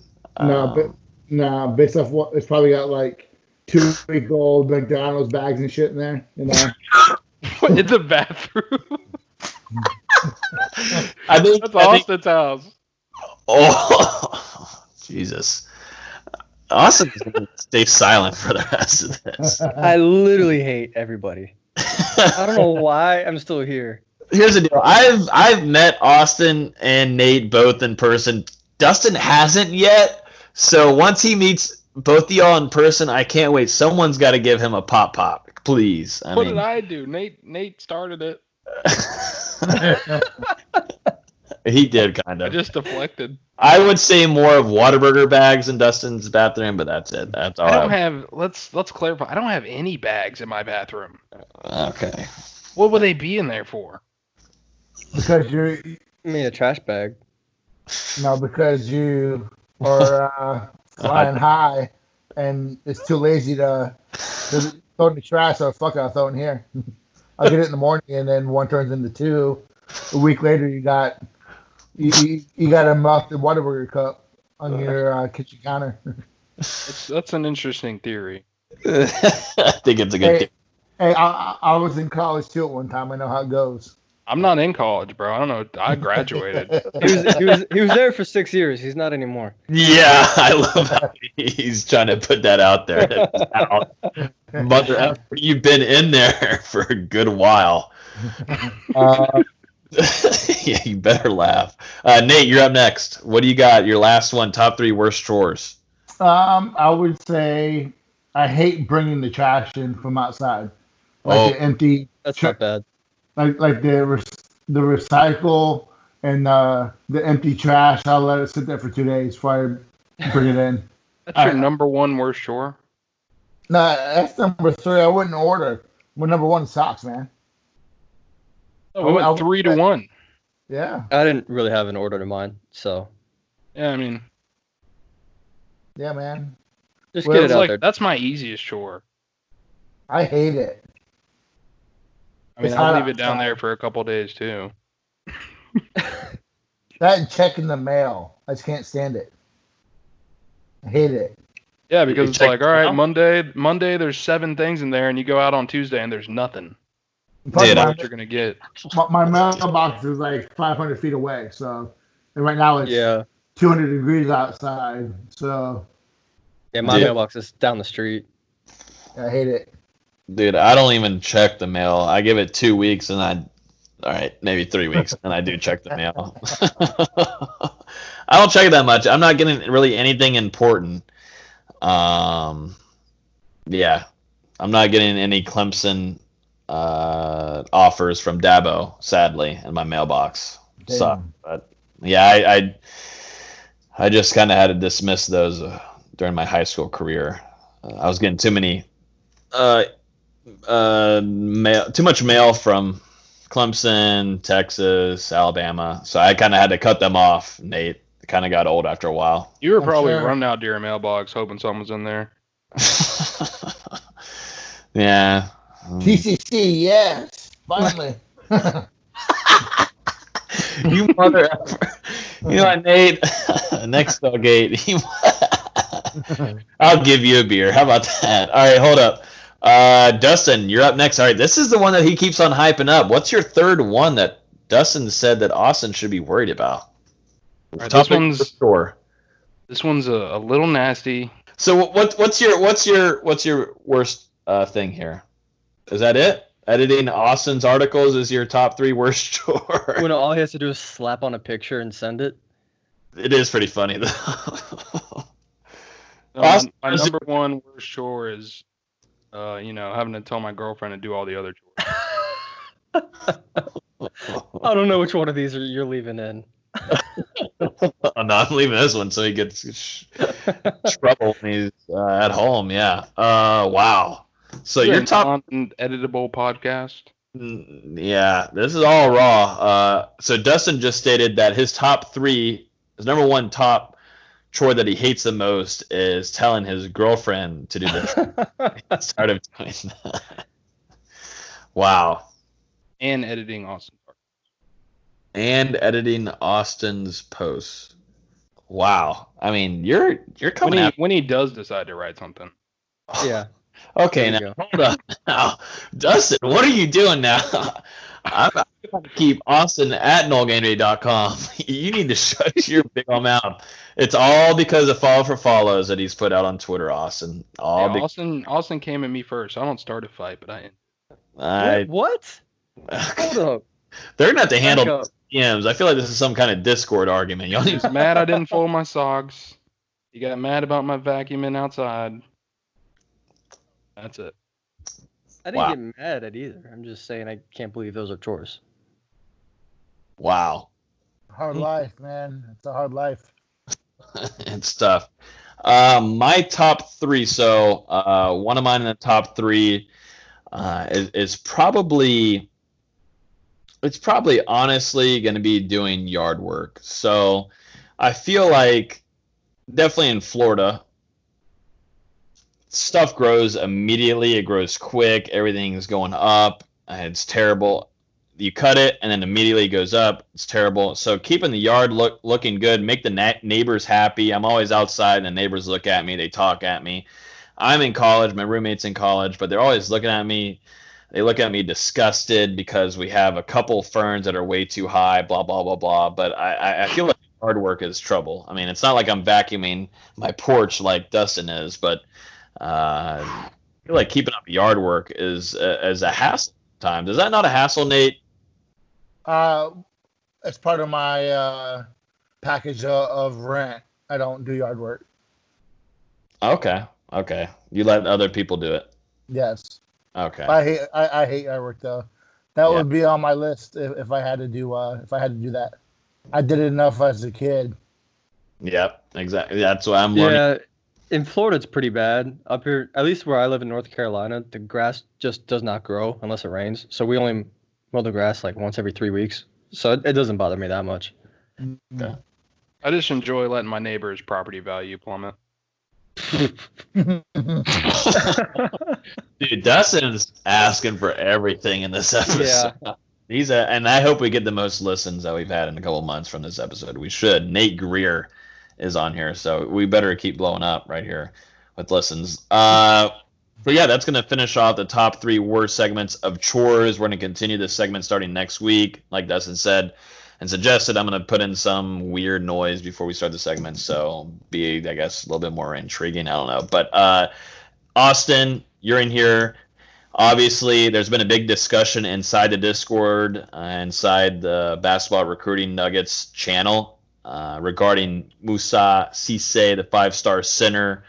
Uh, basketball recruit. Is there any updates there regarding, you know, maybe some play there between FSU, LSU, Memphis, and others? Yeah, so he was supposed to commit end of last week after after he reclassified. Good lord. What oh, that? Nate. I think it might be Nate's uh, headset. Yeah. I'm not. I'm not even moving. There you go. I don't know. It went into that zapping yeah. thing that happened in the back cave last night. Okay. But you're clear now. You're you're good. All right. So I'm, I'll just restart. Um, yeah, Musa Cisse was supposed to commit end of last week after he reclassified. He moved his commitment back to some unannounced date because of what he says is the social situation going on in America. It's, it's a great reason. No, his voice needs to be heard, but it, it's not his time right now. But it was also coincidentally right after Dick Vitale said LSU is about to get hit with a notice of allegations uh, Oklahoma State just got theirs. Louisville got theirs a few weeks ago, if not a month ago. Um, and a lot of analysts said that if he, ha- he hasn't committed by the end of the weekend or early this week, that you know they might start changing their predictions. Florida State's long been in that top two, top three. Apparently, he's cut his list privately to three schools, whatever those three schools are. It's, I think it's going to be LSU, FSU, Memphis, with maybe Kentucky. Um, but it seems like an LSU FSU race. It's kind of what we're hearing from everybody. But it's a very quiet recruitment, which is rare for a guy that's a top ten player. Um, I've reached out to literally everyone I can that had that would have information. And everyone's like, it's literally just him and his high school coach. That's that's all they know right now. Is the Dick Vitale th- uh, Dick Vitale thing uh, credible? With you know, so, like we haven't heard a lot because LSU said that they've kind of uh, shot it down. Yeah, so their senior athletic uh, senior athletic director said they hadn't gotten their notice of allegations, and apparently there's the NCAA, NCAA has an inquiry inquiry out on the football team as well, and I think they want to deliver both at the same time. It's no secret that LSU basketball is getting their notice of allegations sooner rather than later. It's just not sitting on the desk or on the fax machine as we speak. Um, it's it's certainly something to monitor. Um, and I do think it's making Cisse reconsider. He has great relationships with that staff. Um, that could stem back years. His handler, his handlers and that staff have a great relationship, um, and that's kind of what national analysts are saying as well. You know that relationships, even if LSU gets hit with penalties, that relationship's so strong that it may not matter. It may not matter. You ever think about him going to the G League? It's weird because you know some of these other big time prospects that have made the jump to the G League have, when they've announced their final schools, they've included the G League. Yeah. When Cisse announced his top six, he didn't have the G League in there. He said a few times he wants to play in college and have the college experience. Mhm. But to that point, if he does want the college experience, why go to LSU when they're probably going to get hit with the postseason ban? Correct. It, it's it's it's a really weird recruitment. I I've never seen recruitment like this. One that's so quiet, and we're standing in a June when the signing period began began in mid-April. Um, I, I think he's going to get a G League offer if he doesn't already have one. I, I know it was rumored he did, but it was never confirmed. Um, he he's probably going to get the G League offer, especially if LSU does get hit with penalties. Probably like Cade Cunningham got with Oklahoma State. Um, I, I don't I don't know if he'll take it. I, I it's really up in the air. I don't think he would though. So if you guys are in our Discord, um, we put out a message saying, "Hey, throw us some questions," um, and we got quite a few here. Also, one from Twitter. Uh, I think Dustin got one, but if you're in our Discord, I think we're gonna do this maybe weekly whenever we get on here uh, and answer your questions straight from the Discord. We have it blew up here, but we got quite a bit, so we'll run through these kind of quickly, but we'll, we'll try to throw a lot of intel in here. But uh, straight from Twitter here, I think this came from Dustin's maybe. This is from FSU Yeah. Garnet Gold, uh, and he asked, "What are you guys most wanted recruits for this cycle?" Uh, I'll I'll go first. So I got 11 guys who I would want. If FSU could get anyone, of course, number one would be Amarius Mims, tackle. Uh, Payson, that may happen. Uh, Keon Coleman, I'm a big fan of his game. Uh, he, he's a guy that averages 35 yards a catch, and a guy that averages a touchdown every other catch. So he's a huge, big time playmaker. Um, a guy who can stretch the field. Um, I, I look at uh, Lee Hunter, guy who can come in, plug the middle. Uh, Terrian Arnold, I think um, his game is just developing. He's going to be a better college player than he is at high school. Uh, then you look at James Williams down in Miami area, down South Florida. I think he's the best safety since Derwin to come out of Florida. Uh, J.C. Latham, need all the help on the offensive line you can get. Uh, Dylan Brooks is a pass rusher. Um, Brian Thomas, a wide receiver from Louisiana. Um, if you have not watched his film, go watch his film. He's phenomenal. Um, really fun to watch. And then uh, Bram Walden, um, going over to you know from Arizona, he's going to Oregon. His film is some of the funnest to watch. He's probably the meanest offensive lineman in the, in the country. Um, his, his film is just 10 minutes of, of blow black pancakes, just annihilating people. And yeah, piggy piggybacking off of Nate a little bit, I would say uh, two two guys I want to see in Florida State's class that are realistic options. Uh, Terrian Arnold, who he mentioned, and also Amari Harvey, who I think is another really talented safety in this class. A guy that's a hard hitter. I'm a little biased because both these guys played at uh, Florida High in Tallahassee. That's where I went to high school. Mari's still there. Terrian went literally right across the road to uh, JP2. I think it'd be really big um, for Norvell to land both these guys right out of the 850 to really jumpstart, well, not even jumpstart, continue the momentum of this uh, 2021 class. It'd be Mhm. big to keep the local guys home, especially two guys that are as talented as them. And since I'm, I'm a more basketball guy, I'll mention a couple basketball recruits. Um, we've already talked about Chise. Obviously, everybody wants him. Uh, if he could land for this cycle, that'd be great. They're kind of already looking for 2021 though, and I think the one guy I'd really love Florida State to land is Michael Foster out of Hillcrest Prep in Arizona. Um, he's a guy that's been mentioned to me for about a year now that is really interested in Florida State, and Florida State's matching that same interest. Um, I would, I seriously wouldn't be surprised if he ends up in Tallahassee. Very natural scorer for a big man. He needs to work on his perimeter game a little bit, but he's a very talented player, and he's just it's another one of those guys that if he came to Tallahassee, he'd be like, yep, that's a Leonard Hamilton guy, and if he's a top eight recruit right now, he, he'd be brilliant under Leonard Hamilton. Great stuff. This is the next question from VA Null 90 from our Discord. He asks, or she, uh, with the practice schedule finally official by the NCAA, who would you put money on starting at quarterback come the West Virginia game in Atlanta? Let's give our thoughts. What do you guys got? It, it's hard to go against Blackman. I know a lot of people have seen enough of him.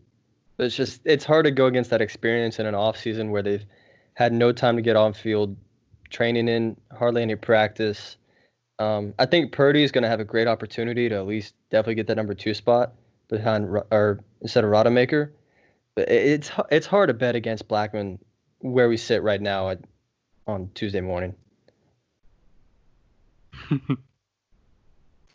I had to put money on it, I would I would put Blackman as a starter, but I don't think that he's going to have a very long leash. Um, you know, we're where they, one of our questions here is about Norvell's offense. Um, you know, he does not fit what Norvell likes to do in terms of accuracy, quick decisions. Um, I, I, don't think he fits Norvell's offense, but I do agree with what Austin said in terms of the lack of, of preseason and using a guy that has two years of starting experience will will be the guy going into the first game. Yeah, I mean, I I pretty much agree with you guys. I think Blackman is going to open the season as a starter if he holds a job throughout 2020. That's just something we'll have to see based on his play. But I do think, you know, you said he's not really a great fit for Nor- Norvell's system. I think one reason he didn't look that good last year was he just really wasn't confident in in what mm-hmm. Taggart wanted to do on that offense. He wasn't confident in that offensive line. I mean, you could see it on a lot of plays. He would rush passes because I mean he knew he was going to get hit no matter what. Yeah. So he just had to get the ball out and hope for the best. And I think in this system where Norvell will kind of be able to tailor the offensive line, even though they're not as you know they're not as good as the, as you want them to be, he'll be able to put Blackman in better positions where he's not getting hit as much, his confidence isn't as down as much, things like that. And they'll be able to call the plays that fit his play style. Mm-hmm. I don't disagree. Mm-hmm. Yeah, if I was putting any money on it, like the rest of the guys, James Blackman should be the starter in West Virginia. Most experience. I mean, this is something that we've never seen before, but no spring ball happening. We were thinking that Tate Rodemaker would get a little bit of uh, playing time definitely in the spring game and try to work some reps with some guys and wide receivers, but that really hasn't been the case. Um, it's a lot different feeling when you got guys with pads coming on you rather than running in the IPF and doing seven on sevens and blah blah blah at ten o'clock at night. Um, so James Blackman, I think he's your expected starter for West Virginia. That was pretty much the question there. Could there be a chance where Purdy starts in a game, or I think it's Purdy over to uh, Tate Rodemaker?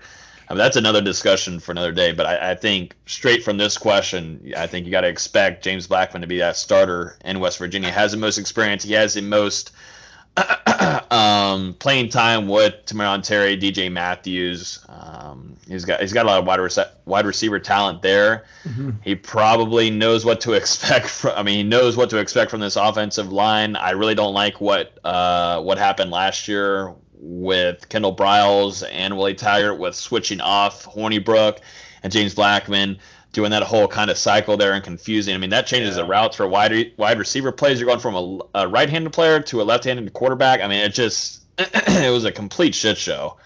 Um, it's embarrassing uh, across the country of what happened. I mean, that's not how Florida State should be ran offensively, but it showed on national television. It was a terrible idea, and it showed how James Blackman lost a lot of his confidence and whatnot. But yeah, James Blackman, starter, West Virginia. I have 250 push-ups on it on on Mark Rogers' show. I said James Blackman's going to be the starter, so if he doesn't start, I have 250 push-ups I got to do on live.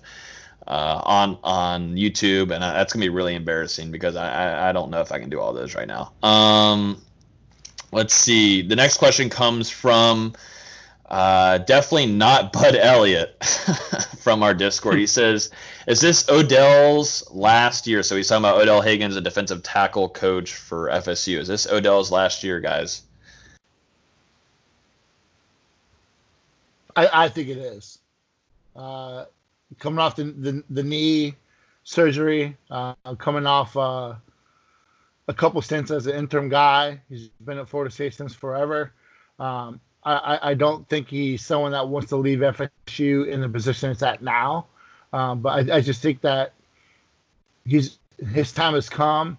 I think he is there for a year to, to help the transition of Norvell coming over. Um, I, I, just think he's done. Um, I, I, think he should bow out gracefully. Um, he deserves a statue for Florida State for everything he's done. Uh, but I, I, think it's time for him to uh, retire and go fish every day. yeah, I think it's up in the air. Like you said, his, his Mhm. surgery has definitely got to be weighing on him a little bit. Um, and I mean, he's he's put a lot of effort in over the last couple of years. Odell is a true Florida State Seminole. I mean, I remember being there for uh, his press conference, the the first interim game he, he took over after uh, Jimbo went to Texas A&M. And man, just the passion he spoke with, how he how he feels about Tallahassee, Florida State, and Mhm. just the whole community, all the players that he treats like they're his own sons. I mean, if it's his last year or not, I, Odell should be able to make his own decision, and you know he'll make the best decision for himself, whether that's continuing to coach or, like you said, going to fish.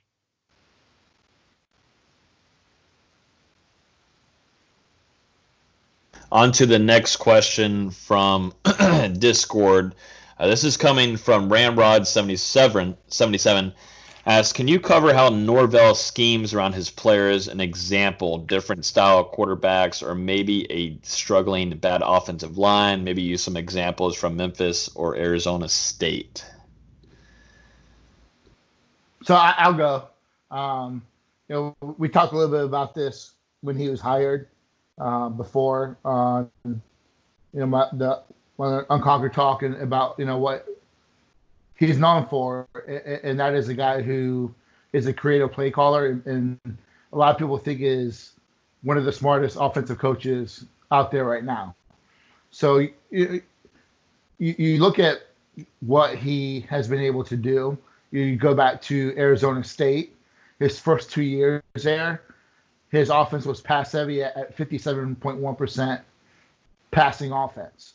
And that's because he had um, some experience at quarterback and, and, and some playmakers out wide. Um, his second two years that flipped to a 51% running offense, and that's when they had Manny Wilkins, who I believe was a, a freshman starter for Arizona State. So, you know, shows right there that he fits his offense in, into what he has at quarterback. You know, his offense is uh, predicated on, on on having a guy who can read the defense early.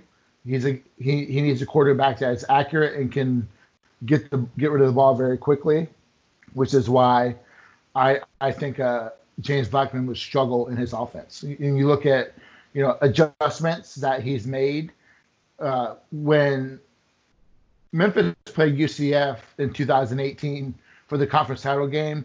He ran Wildcat 24 times, and that 24 times he had 210 yards and two touchdowns.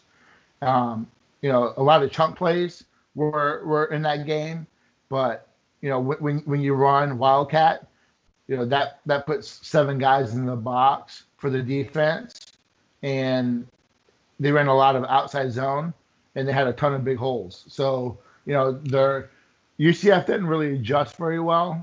Uh, they they stayed in their base defense, um, and, and Norvell kept taking what he saw. So again, here's a guy who looks at what the defense is gonna gonna play, and and he dictates his offense based on what the defense is gonna do. So, you know, quarterback issues ran Wildcat 24, 24 plays. Yeah, they lost the game, but I think they scored like 52 points. Um, uh, he's not afraid to call what he sees, which is very, very um, intriguing. Uh, his, his offense, tight ends 30% of the time, uh, which you talked about earlier. I think getting Wilson from UCLA is very big for for this offense because uh, while he is not a necessarily a pass, cat, pass catcher. He's really good at, at blocking, and that's what Norvell likes to do with his tight ends, whether they are lining up and, and, as an H back or they're inline tight end. He pulls his tight he pulls tight ends in the run game. He does a lot of stuff with his tight ends um, to kind of help manufacture some some blocking up front. Uh, his offense is a run based heavy spread. If you watch what he does, uh, you know I, I, watch a lot of Memphis tape. Um, really comes down to three things: either he's going to run the ball straightforward, he's going to do an RPO, or he's going to be a play action pass. But what he does, he does a great job of, of the smoke and mirror, so to speak, of different formations. Um, he uses the tight end to really spread that offense out, and so the defense has a lot more surface to cover. Uh, he likes to put seven in the box, and, and that puts four guys covering three. So you, you miss a tackle uh, on, on Tamorrion and Terry, he's probably going for six. Uh, he does a really good job of scheming his playmakers open it in in in, uh, in space. So that's not a that's not it's not a number advantage. So three guys versus four in the defense. So that doesn't mean that defense has has upper hand there. That means that in a 52 yard wide field, the guy misses a tackle, you can forget about it. Uh, you know, when when a defense starts to kind of worry about that that extra guy up front, creating gaps from the tight end, that's when he likes to go uh, above you. It becomes a two man game. Um, and you know when I, when you say two man game, that's with a one read quick decision offense. Um, and, and, that's where if you watch Chubba Purdy does very well. If you watch Luke Altmyer does that really really really well um, w- with his offense right now in high school. Um, you, you need a QB that that can, like I said, read pre snap and a guy who's accurate.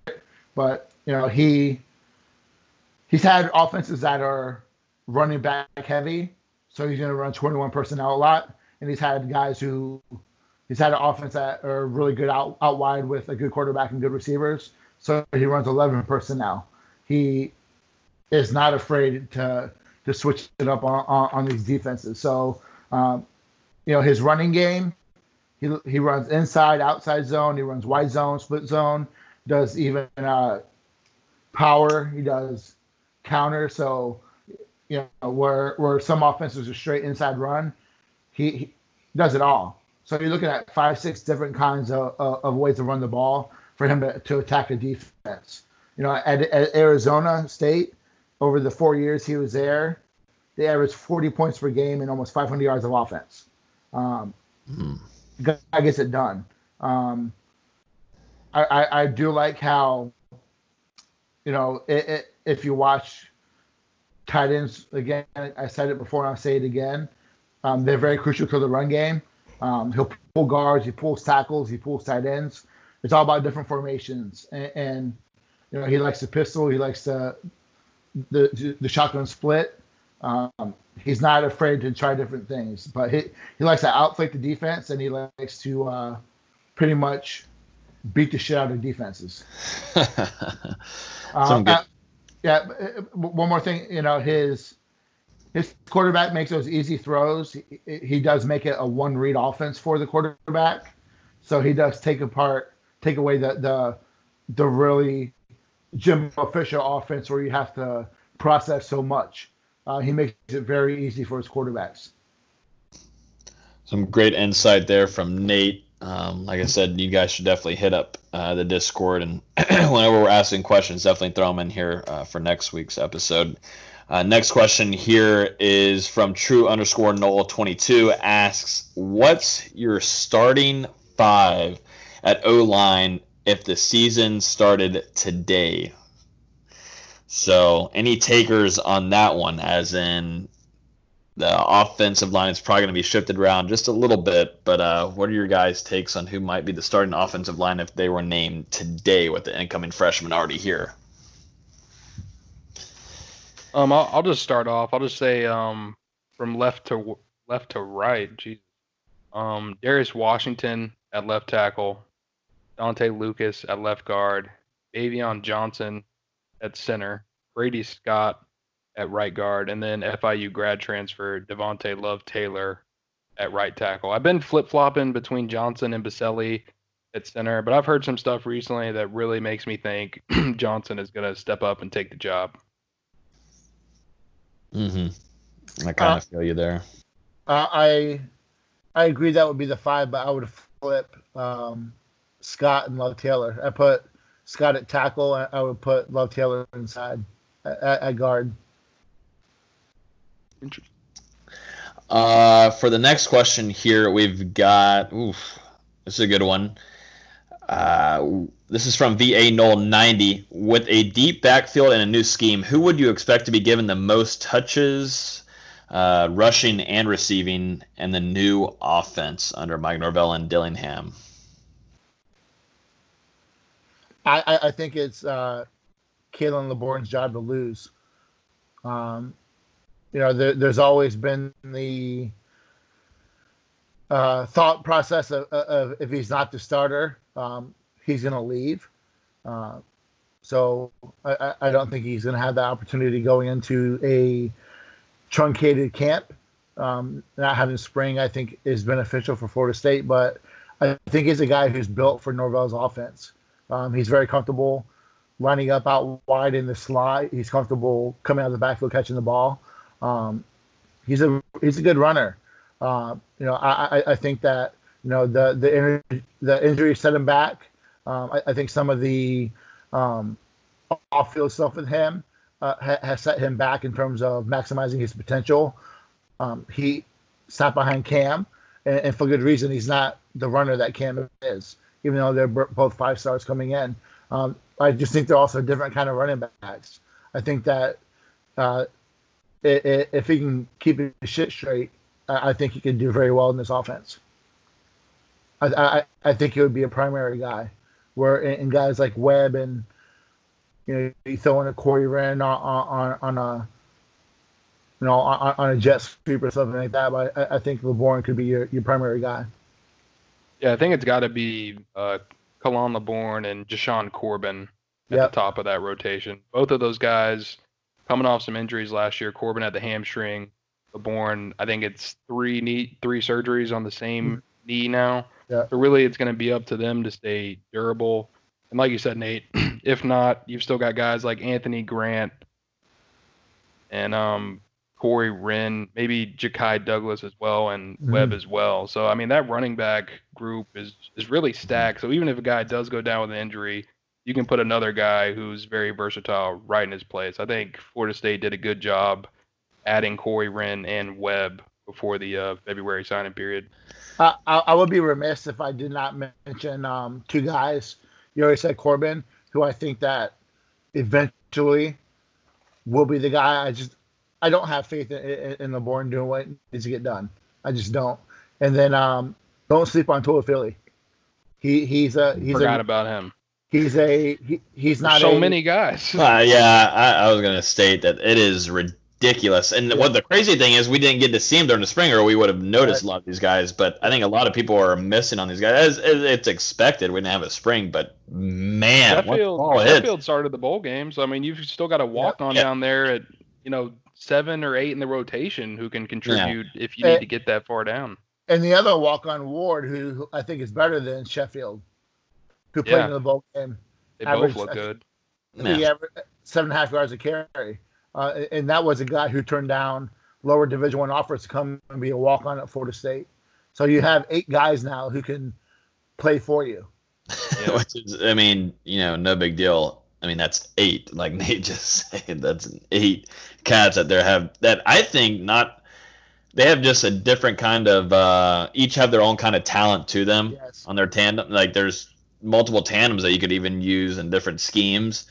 Uh, it's kind of ridiculous. We just haven't been able to see them, you know, and we're used to seeing them in practice and maybe getting some nuggets here and there and inside, then going to a spring game and watching that and seeing like, oh, okay, so he's most certainly going to play some games. You know, you'll go to a spring game and say, oh, all right, homeboy is going to be playing uh, in the fall, uh, but we we just haven't had that in the spring. So uh, there, there's so much talent back there in that backfield, and it goes to show, you know, Norvell is really plugged it up where it looked really like a problem whenever we were heading in, whenever Florida State was heading into the Arizona State game.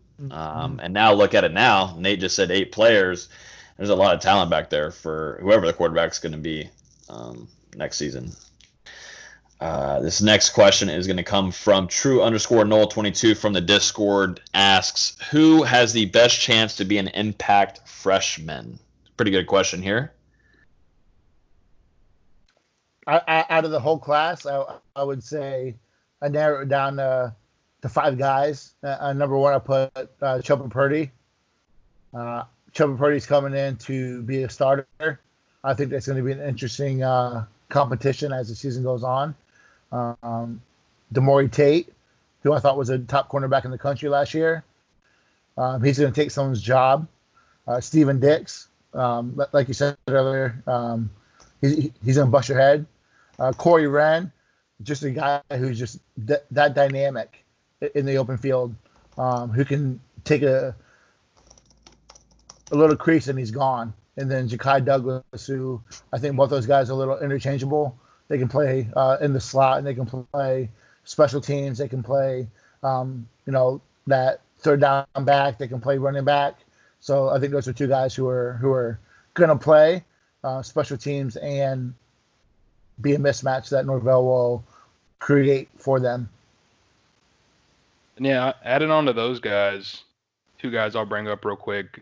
I don't know. I don't know if you said uh, DJ Lundy or not, but no. You know, he's not going to start or anything next year, but I definitely think we'll see a couple hits where we're like, all right, this kid yep. could really be something in the future. And another guy, I mean, people don't usually get all hyped up for punters, but Alex Mastromanno coming in, the punter from down under. I've seen some of the videos from him, and man, that kid has a rocket as a leg. And mm-hmm. Florida State's really struggled a bit in the punting game over the last couple of seasons. Haven't really been able to stretch field position as much as they'd like to, and I think that could change with this kid. Yeah, it's a different sound coming off his foot. Mm-hmm. Austin, do you have any incoming freshmen you got an eye on? Making sure you're still awake. This is just kind of like a wake up call to make sure. Besides Scottie Barnes. Wait, actually, you know, hey, I mean, they didn't say football or basketball. Is Austin still awake? Austin's mic is on mute. Austin's waiting for basketball questions. So, like like I said, he needs to get in the back cave, and once he starts getting some basketball questions, then they'll be there. Although he might be disconnected, I don't know. Uh, for me, I don't know if you guys noted on it. Um, I was I'm reading Twitter over here, but uh, Demorie Tate. So we were seeing a lot of some uprise of him and camps a little bit near the end of his recruitment. Uh, and you know, Florida. The thing is, though, Florida State's defensive backfield is pretty loaded. They always bring in talent and whatnot. Uh, but like Austin or uh, Dustin said with uh, Lundy, he might not be a starter um, right off the bat, but I think he's going to create an impact and a lot of competitiveness um, from the back of the or behind the scenes. Um, I think he's got just a, a, a good body for his frame as a as a DB and I think he's going to be uh, kind of like a guy that comes in as a young young cat. The older guys are like, okay. I mean, he, he's kind of got an edge on us. He's got he's got the talent. He's going to create good competition. And once fall starts, so um, he's kind of a quiet guy too. We don't hear much from him, also. So uh, some a guy to keep an eye on um, heading into the fall. Uh, all right, here we go. This is from definitely not Josh Newberg. So we have Buddy Elliott and Josh Newberg in here. We need answers uh, from these two guys. But uh, definitely not Josh Newberg from the Discord asks Do we land a five star recruit this cycle? No. Not unless uh, Luke Altmyer gets a huge bump. Not unless they bump Destin Payson. Not unless something happens, they land um, Arnold or, or, or, they fix the situation with Trigg. I do think Keon Coleman is someone that will eventually be a five star receiver. Um, you know, that would be the five that you would consider, but they're not going to land a five star in the trenches. They're not going to land a five star linebacker. They're done pretty much there. Minus, uh, you know, we've talked about that ad nauseum in, in, in Discord. So, but uh, I don't, I don't see it and that's not to say that the class would be a bust without a five star because one thing that Norvell and the does well is they evaluate damn well. So uh, a, a guy who's a four star, maybe a five star in, in their system. So Perfect. You think Brandon Jennings could potentially get boosted up to a five star? Nah. I, I I think there's some questions on on his his, uh, his speed on the next level, and uh, I I think that there's some questions on if he's a tweener in terms of being a a, a linebacker or, or or DN. So you know I I don't think he'll be a guy who buffs up. You know I, I'll, I'll pump up my on Concrete Talk side again and you know, we, we have him close to a five star. We, we like him in terms of what he brings to the table, but you do have to question the speed a little bit. Um, a five star linebacker's got to be able to to flash more than he does. The last question on the Discord is from True underscore Null twenty two asks, with Manny Rogers going to going the JUCO route, does that open up one more spot in this recruiting class? Absolutely. Uh, uh, I think it makes getting uh, Leavitt even more impactful for Florida State because now they they signed one D tackle in two years, which is, you know, those numbers are going to go very lopsided very quickly.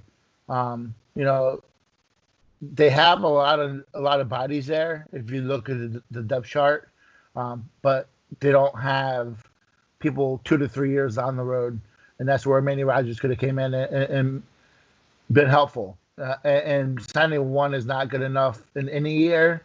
I think you always have to take two to three defensive tackles because, like offensive line, like Dustin said earlier, there's a high bus rate. Uh, a lot of guys get injured.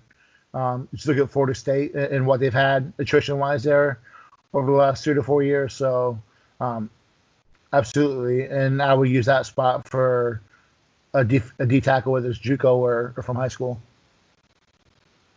Yeah, I mean, there's a couple interesting targets on the board. Maybe Chambray Jackson moves inside mm-hmm. at the next level. Uh, there's Marquise Robinson, who some have said is a Florida State lean, and then there's also uh, Tyrion Ingram Dawkins out of South Carolina, another four-star uh-huh. defensive tackle. So there's some talent on the board. I think uh, Norvell and Odell will be able to sell the message that Florida State used to be able to sell and get some elite defensive linemen coming back into Tallahassee. One guy I really like at D tackle, I know some are looking at him as an offensive lineman, is Cameron Ball from uh, Georgia. Uh, he he is go watch this film. He he's a guy who gets after it. Um, I, I, think he's better as a as a D tackle um, I, I, think that's someone I would like FSU to be able to get in and, and land him in their class because he's he, he he's a monster. Well, go watch this film if you haven't, Dustin. Six foot five, two hundred ninety pounds. Yep. Well, we're we're nearing the two uh, hour mark. We're trying to make sure Austin's still awake. Are you awake, Austin? Yeah. Can y'all hear me now? Yeah, you're back in. We couldn't okay. hear you a little bit ago, but you're back in. We That's good. I, I don't think... know what happened. I wasn't even on mute. Like I just Skype just messed up or something. Don't worry, we were talking about recruiting, so you didn't miss out on much. Yeah, no. Didn't miss such out miss out on too much. But since you're back, we're rolling into the last segment of the podcast. We've run through everything. This is probably gonna be one of our longest podcasts in a little while, but we're running into our bad dad jokes like Dustin and Austin always advise. We probably suggest you, if you want to move on and kind of end the podcast now, we suggest it too, but uh, we're kind of probably going to head into a PG 13 slash rated R section. Um, so, yeah, uh, this is going to be our dirty dad jokes section to end out the podcast, kind of get away from sports and everything that we talked about for the last hour and a half uh, to two hours. Um, and Austin usually comes in clutch. Uh, it's kind of this is where his talent comes through. You know, the Tinder game, he's got to have good jokes. Uh, this is where this is where Austin really shows his true talent, uh, not through three pointers during March Madness uh, during warm ups. Uh, Dirty dad jokes is where he comes through. It's not always dirty ones, but you know, I, I, I have my I have a couple here and there. What Um, happened to the trivia? Well, here's the deal, uh, Dustin. We're we're nearing a t- probably if that were to run into a two and a half hour podcast, almost three hours. How long do you think this trivia is gonna last? I'll win quick. Come on. Well, if you, if you run it through, let's run through the uh, dad jokes and then we'll do trivia. I want to take the lead. It's six six. oh, that is true. That is true. All right, so give us some bad dad jokes, Austin, and Dustin will roll through. I mean, you know, with all the riots, all the looters, um, Uh huh. there, there's been a lot going on. It's been Mhm. rumored that a man has been stealing wheels off of police cars, and the police have been working tirelessly to catch him.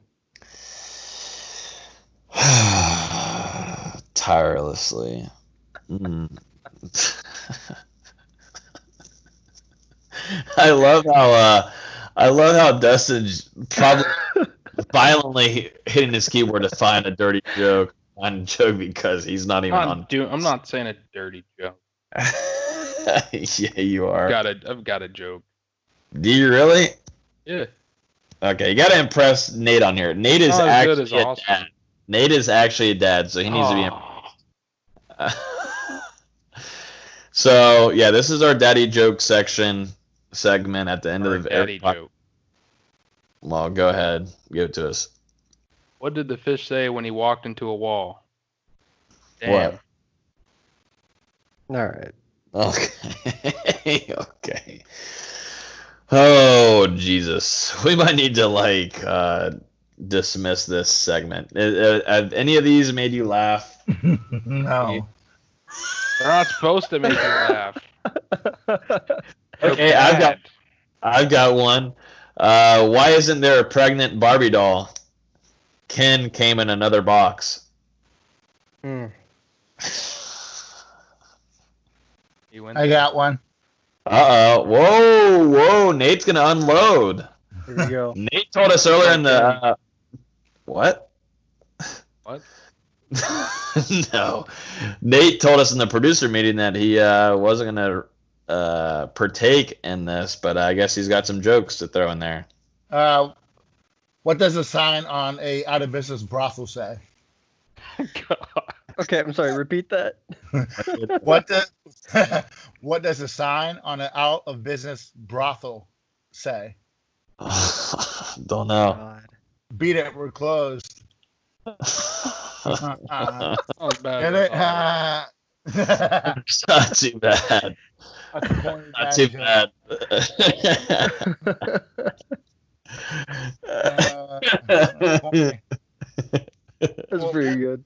Uh, what do you call what do you call an IT teacher who touches the students? what is that? A PDF file. Get it? PDF? Oh my. No. oh, that's cool. we need to make sure Nate goes to bed. Oh my god. Yeah, that, that was Jeez. horrible. So we're heading that way, huh? We're heading that way. Uh, Austin, can you head us anywhere near that department? Uh, we're heading to rated R section. Um. Yeah. Actually. Oh. Uh. Okay. Oh, Austin knows. Tinder game. Here we go. Yeah. No. no actually, a couple weeks ago, the um, lesbians next door gave me a wa- gave me a Rolex, and I think they misunderstood me when they said I want to watch. that's good. okay. All right. What we're doing. This is better. This is better than usual. Um, here we go. You ready? Uh, what do you get when you jingle Santa's balls? Uh, a white Christmas. Oh God.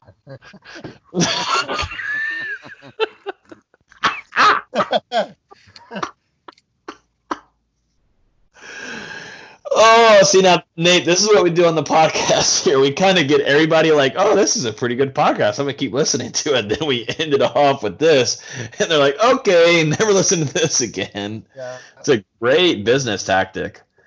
Works out very well. But we, we got too like deep into the questions and everything. We need to have a little bit more fun here. Uh, Dustin, you've been really quiet. Usually Dustin comes through, but uh, it's been very quiet lately. Huh? I don't have any dirty ones, man. I, I was playing nice tonight. Were you really? Yeah, All right, like, tell us this one is shitty. Uh, go ahead and give it to us since you're embarrassing yourself. All right.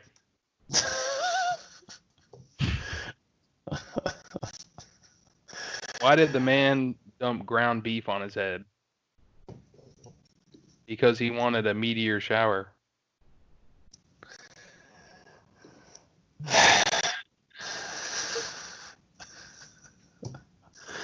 I just I, Don't I do don't know.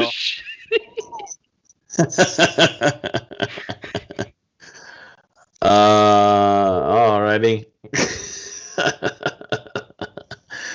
oh man, wow. I, I got one more dad joke. All right. I, I actually told this to uh, my oldest the other day, and she looked at me like I was dumb. Okay. Uh, you want to hear a joke about construction? Mm-hmm. I'm still working on it. Uh, you're added in with Dustin right. You're still added into it with Dustin. oh man, Austin, you got one more before we run into FSC trivia to end off the pod. I, I'm I've been looking. Cause I- I'm out of bookmarks. I've been looking. oh yeah. Um, or I've, I've at least been looking for a dirty one. I've got a couple clean ones, but hmm, Oh, oh, you are a rated G, rated G kind of guy. I mean I got a sometimes. good one. Go go ahead. Go ahead. What's the difference between a tire and 365 used condoms? okay. Oh, no. One's a good year, the other's a great year.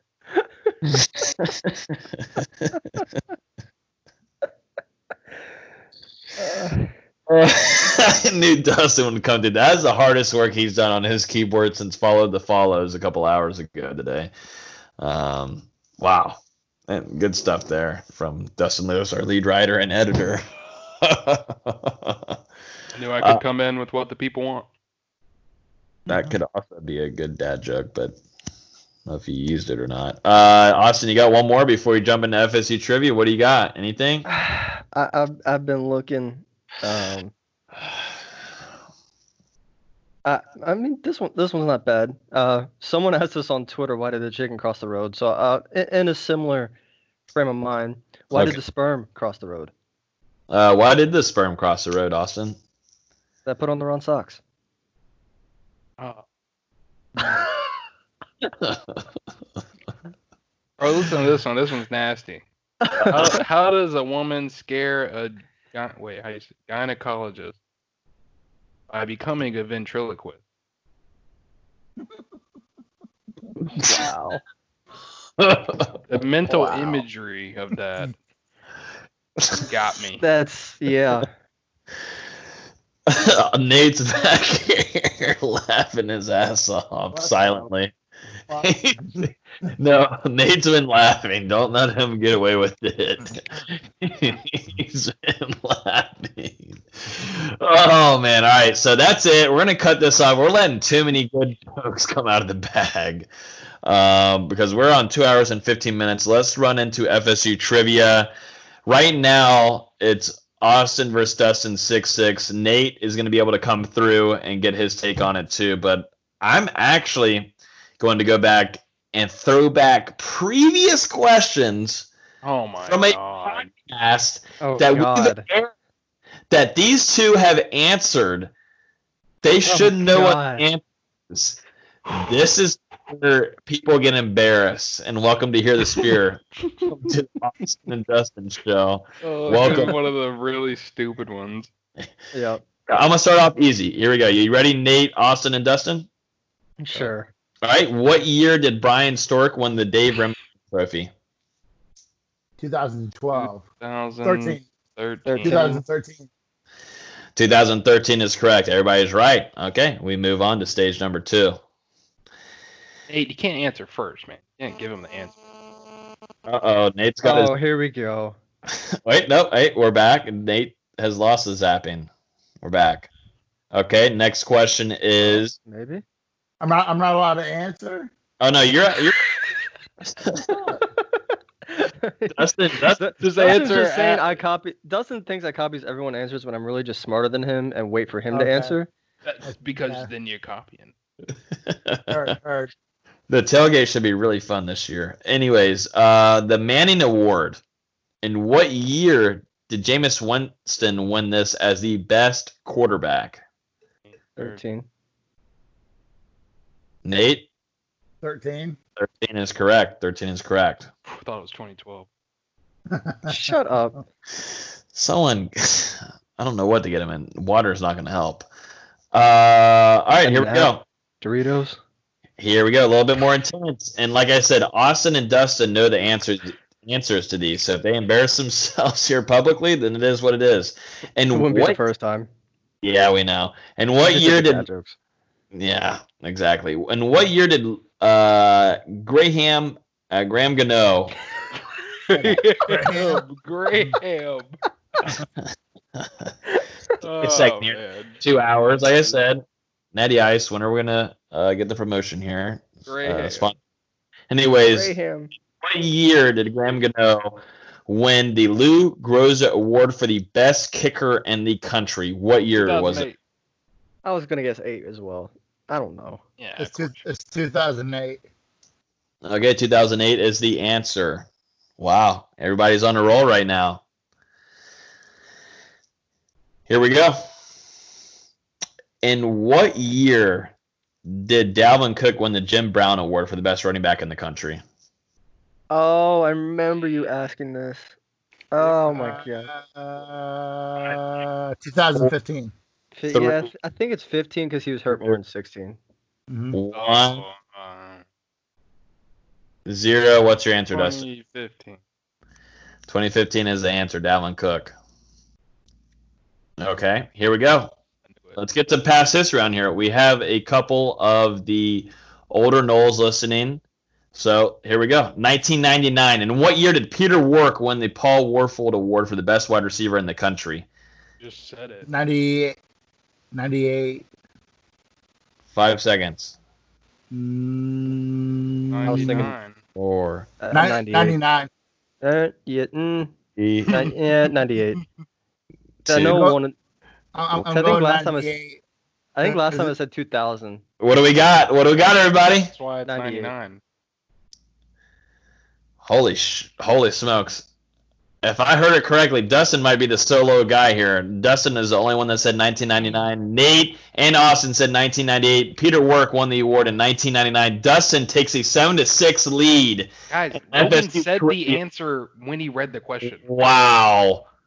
Did I really though? I Uh, mean, the first thing did- you said before you said the question, you're like, you're like 1999. What year did Peter Ward win the like, like, like? I'm like, uh, 1999. yeah, I, I did. But here's the deal. Nate and Austin just weren't listening to me. I can't believe I never do.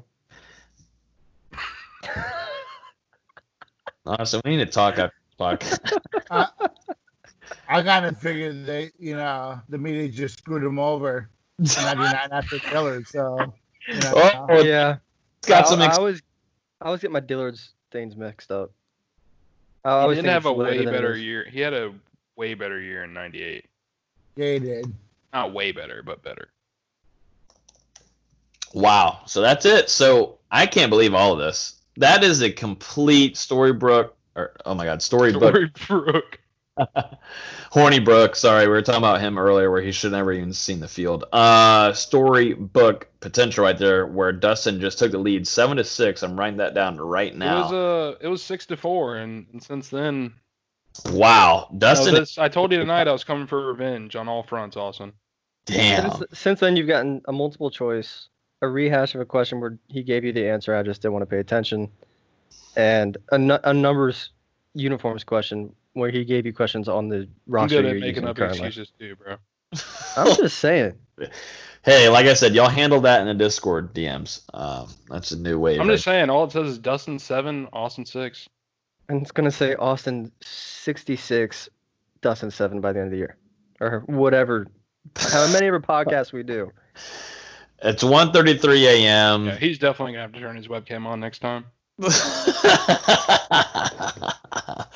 uh, but yeah, I think that's going to do it for the end of this episode. I think this has been possibly our longest episode. I can't wait to be up till probably 2 a.m. edit- editing this. But uh, we What do you appreciate mean, bro? It's Wednesday at noon. Or wait, Tuesday. Tuesday at noon. Hey, our days are mixed up. We're here in the middle of the night. God knows what day it is. What day did I say it was? It was supposed to be Tuesday, Yeah, but I guess Tuesday it's morning. Monday night. Yeah, no, it's it's no, it's It, it's fucking late, is what it is. exactly. Yeah, and I want to go to bed because I got to go to work. Uh, assholes. Yeah, all right. Dawson, I'll see you in the DMs. Uh, but yeah, for the rest of this episode, thank you a lot uh, for listening. You can listen to this podcast on iTunes, SoundCloud, Spotify, Google Play. Make sure you hit that subscribe button so you'll be notified every time we release a new episode. We really appreciate Nate Greer coming on here. He's our lead uh, recruiting insider. He's doing a great job for us. And also, uh, killing it on the Discord. We really suggest you guys to go join that. If you want inside information, it's free right now. Go check it out. Uh, and we hope to have Nate on here uh, quite a bit more to cover recruiting because that's pretty much during the offseason, that's all everybody talks about and cares about. Um, so we definitely appreciate Nate coming out here. Um, Yep. And Austin and Dustin, we'll just see you next week. Uh, but anyways, Maybe. as always, see you guys in a few, uh, and hope you guys enjoyed. The, make sure you rate star, rate it five stars. I'm gonna screw it up. It's 2 a.m. It's 2 a.m. Make sure you rate the podcast five stars on iTunes. It really helps a lot, and re- leave a review. Uh, and we will see you guys next week on Hit the Spear. See you guys. Bye. Who knows?